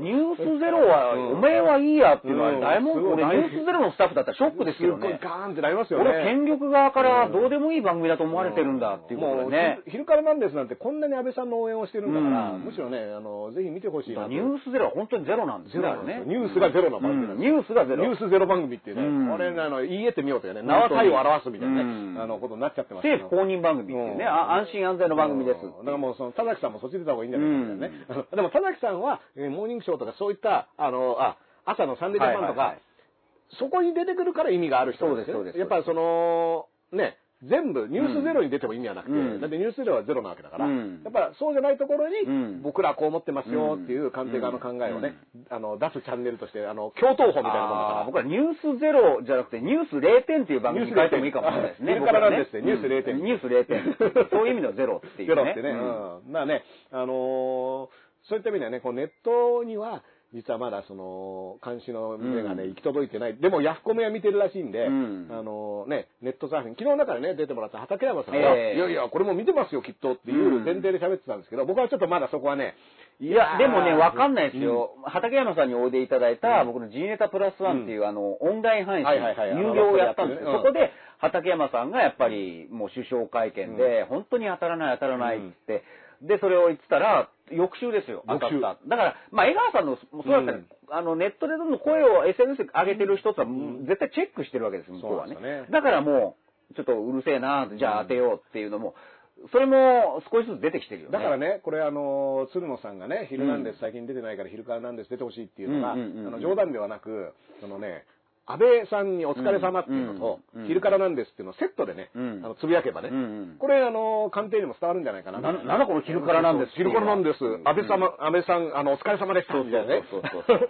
そういうことによって、あの、レーダーに引っかかる可能性はありますから、うん。まあ、あの、なぜかというとですね、ここで僕らが言っていることって別にその、あの、悪口を言ってるっていうよりは、うん。ここ気をつけてこういうふうに直してこうよみたいな。そうです。そうですね、このむしろもうアドバイスですよね。あもうねだから議事録作った方がいいと思います言とか、ね、昭恵さんどこにいるかちゃんと分かってますか？あの、まあ、安倍のアプリでそれを開発してうん安倍のアプリでね。うん。桜を見る会とか、そういうことはちゃんと説明した方がいいと思いますよとか、これ、もうすごく前向きな話ですね。保守なら、もう未来の人が困らないようにちゃんとこう、今何があったか検証した方がいいと思いますっていう、アドバイスですよね。アアドバイスというか、もう民の声ですよね。うん。そうそうそう。うん。もうね、昼からなんです。またの名は民の声みたいな。民の声なんです。うん。民、うん、民ですよ、うん。僕らはね。うん。うん。タミーズみたいなね。でもそういう、で、持続化給付金のシステム作るんだったら、あんまりなんか似たようなとこと丸投げするのは良くないんじゃないですかっていう民の声ですよ。持続化給付金を持続化しようさせる会ですからうん。私たち。そういうことをね、あの GoTo キャンペーンとかもね、旅行に行く前に、うん。まずここの火を消そうみたいなね。そうそうこれもだって優先順位でいやすいません、今ここ大変なんで、ここ立て直しましょうとか、うん。あの、イカリアさんが次のコントに行こうとしてるのは、ちょっと待って待って、うん。まだ笑い取れますよ、ここみたいなね。そうそうそうそうう。ん。もう一受けいきますよ、みたいな。うん。これをやってるわけですから、まあ、ぜひ見てほしいなと思いますけどね。はい。まあ、柏さん、ええ。あの、ということでですね、またね、100もう！もうね、107分ね、ええーあっという間ですよ、これね。いやー。参っちゃいますね、これね。時間が足りないですね。もうだから6月、これ今日8回目、うん8回目ということでですね、ほぼ2ヶ月ね、うんえっと、昼からお送りしていて、うんで、びっくりですよ。あの、言ったら緊急事態宣言も明けて、で、品川駅をよくチェックするじゃないですか。もうだから、ちょっとね、日常が、戻ってきてね。出勤とかあるのに、で、電車も混んでるって言ってるのに、ね、たくさん見ていただいてるわけ。こんなにたくさんの方がね、おリアルでね。これやっぱりあの、ね、リアルタイムでね。仕事してるふりしてワイプで見てたりするんあーもう最高です。これ、うん。あのね、それこそがね、うん。あの、それが仕事だみたいな感じなんですけどもね。うん。なんで、あのー結構ね、人数で見てもらっていて、これありがたい限りでね、あのー僕はだから、あのーこう、緊急事態宣言下でみんなが家にいる間のお昼のウキウキウォッチングかなと思って始めてたら、案外、これはね、あのーやっていく価値もあるなもうだから僕らがこの期間、それこそ、生きた証、うん何を話したかっていう。うんいや、あの時はお前らあんなとぼけたこと言ってたねって、うん後からもしかしたら反省する部分もあるかもしれない。まあでもそれも含めて今だから。うんこれが僕らの議事録です。議事録なんですうん。まあ議事録なんです 議事録なんです。議事録なんですってね。そうなんです でも、はいはいあのね、もしね、えっ、と、政府のね、えうんっ、と、官僚の方が書き起こしをしてくれるんであれば、うんこれはもうぜひしてほしいと思いますけれども、うんね、あの、こういった意味ではね、あの、お昼のね、あの、時事ネタ、ウキウキウォッチング、はいね、今後もちょっとね、皆さんにぜひお付き合いいただければ、はい。いいと思うねいいと思うってことなんですけど、うん、これで、先週ですね、来週大切なお知らせがあります、ね、お知らせ。大切なお知らせのお知らせで先週先週やったんで、あの、これまた来週大切なお知らせっていうパターンでもよかったんですけど、ちょっとね、あのー、言ってるうちに。今のなんかテレビのバラエティのね、うん、伸ばして伸ばして CM みたいなね。ね、この、やって、うん9と、まあ、いよいよあれかなと思ったんですけど、6月に突入したので、えー、えっと、昼からなんですを、うん、まあ、だいぶ、こう、楽しくやらせてもらって、昼からこういったね、人ネタトークやるのもいいなっていう感覚があったんですけども、うん、まあ、ちょっとね、えっと、6月、えー、っとね、夏初夏のね、はい今ね、この夜からなんですっていうのもね、そう夜からもやたまにはそういう特番というか、うんスペシャルな回もあっていいんじゃないか。うん夜からやってみるのもありなんじゃないかなっていうのが、で昼からなんですは毎週金曜日のこの時間ね、うんあの基本的に12時から、えっとお届けしようと思ってはいいます。だから来週も昼からなんですけども、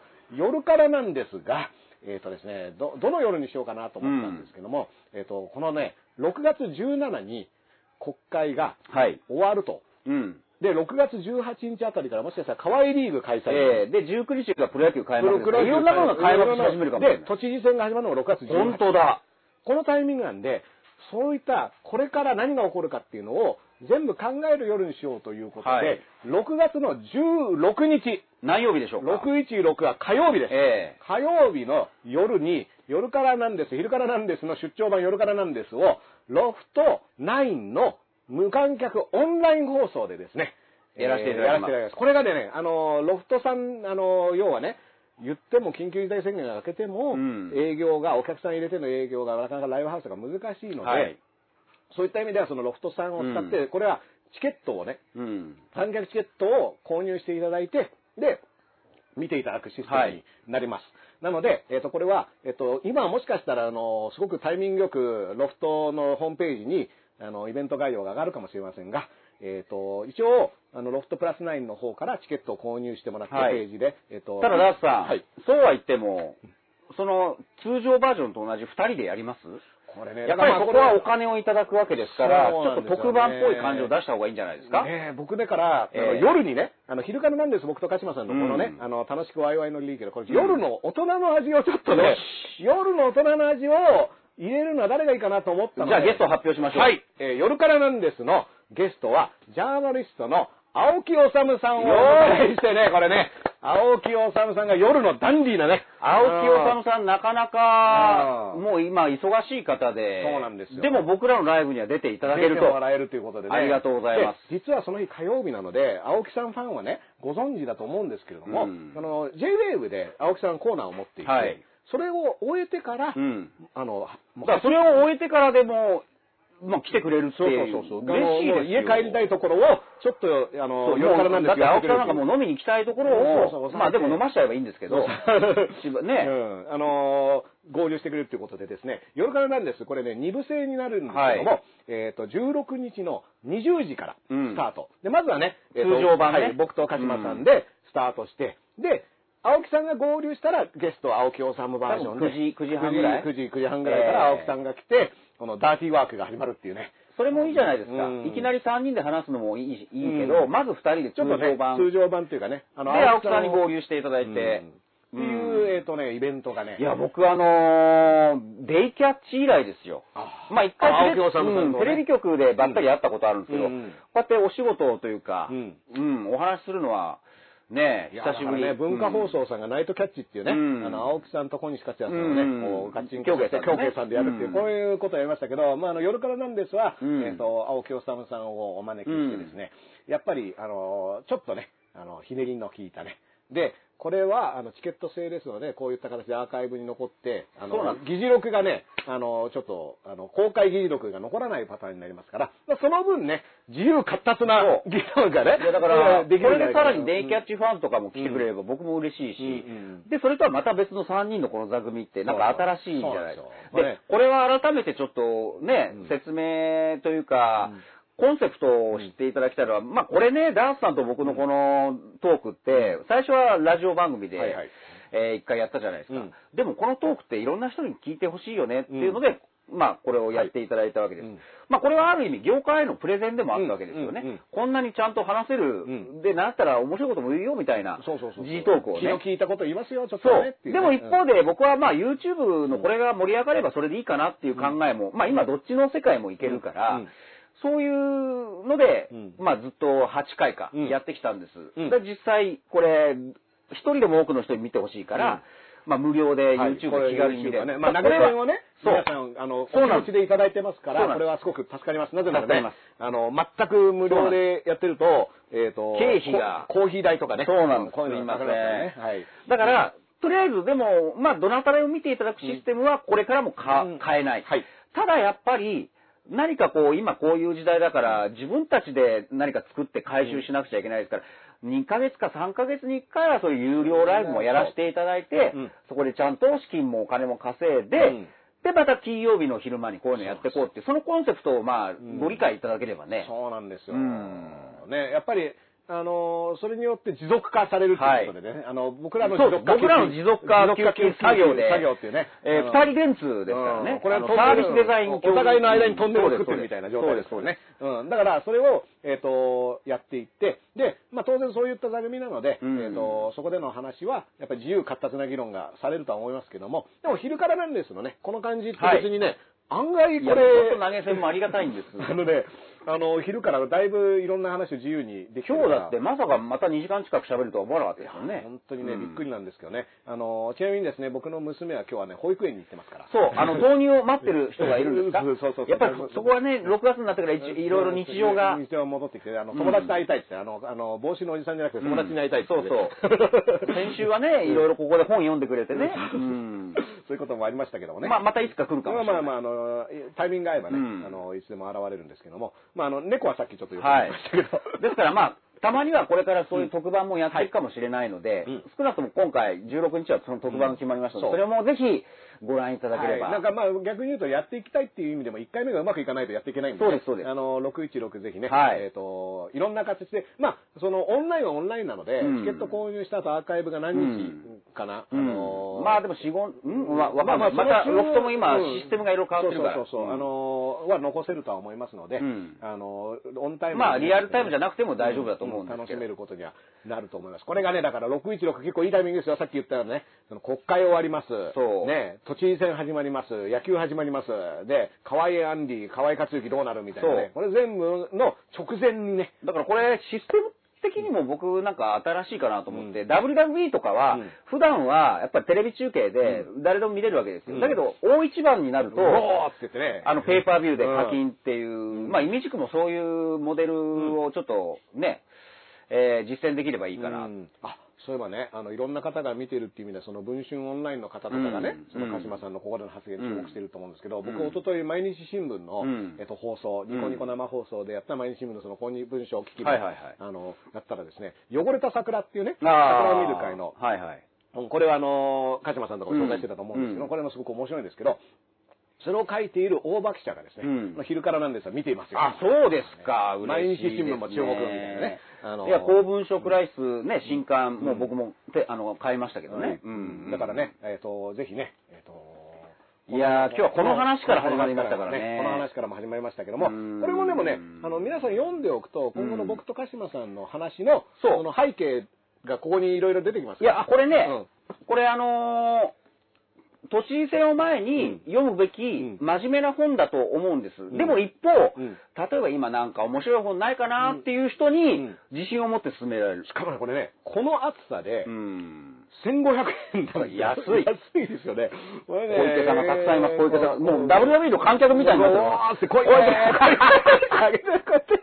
これ、支持者ですよ、これ。支持者になってるじゃないですかもうね、こうバーンって上げちゃうってね。うん。これね、実際でも、あの、僕、新宿の紀ノ国屋で買ったんですけれども、はいあの、ずらっとね、グレタ・トゥンベリさんの本と、うん。小池さんの本がずらりと並んでるんですよ。すごい。グレタと小池みたいな感じで。グレタ小池。グレタ小池みたいな感じでね。あーあのそういった並びでね、これもなかなかセンスなのでね、うん。あの、本屋さんがね、僕いいなと思うのは、やっぱそのね、どこにどういうふうに本を置くかっていうメッセージ性、うん。これが実はそのオンラインとかだと欲しい本に直で行っちゃうから、なかなか楽しめないんですけども、本屋さんはね、この本どこに置いてあるんだろうっていうのがね、すごくね、あの、嬉しい発見があったりしますからね、あの、ぜひ本屋さんに行ってほしいと思います。はい。はい。ということでですね、えっ、と、本日6月5日第8回のね、金曜日昼はもちろんこれかはい、来らも続けますし週の、えっ、と、来週の12日もね、やりますしえー、と夜からなんですもうんよろしくお願いします。616が夜からなんですね、毎週金曜日の12時から昼からなんですということでね、ぜひ今後ともごひいきにね青木さんなかなかこういうライブ出ないよ。いや、そうなんですよ。嬉しいあのでもこれは快諾していただいたそうなんですよ。割とね、二つ返事ですよ。なんだったら、だって仕事があるからって断ることもできたのに、うんじゃあ終わってから行きますって。やっぱりね、この、この二人ですよ、やっぱりうん。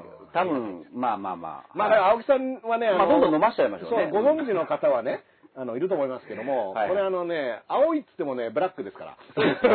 あの、僕の中で白青木、黒青木っていう、まあ、ややこしいんですけど、白青木黒青木。あの、お酒を飲ませるとまた楽しい人でもあうん。る。飲ませるとっていうか、お酒が入っちゃううん。と、そういう話もいろいろ聞くんでう、いいじゃないですか。ねいいです、いいです。うん。あのね、だから、あのーそういったいろいろなね、あのうん。側面を。まあ、だから僕らがちょっとね、あのー二人で温めてね、はい。あのー青木さんをリングインさせますから。そうですね。うん。はい。楽しみ、あの楽しみ。楽しん。でいただければと思います。はい、ということでですね、えっ、と、あっという間ですけど、はい。ラスのことダセーラとね、はい、プチカシマでした。二人でね、えっ、と、昼からなんですはい。ありがとうございました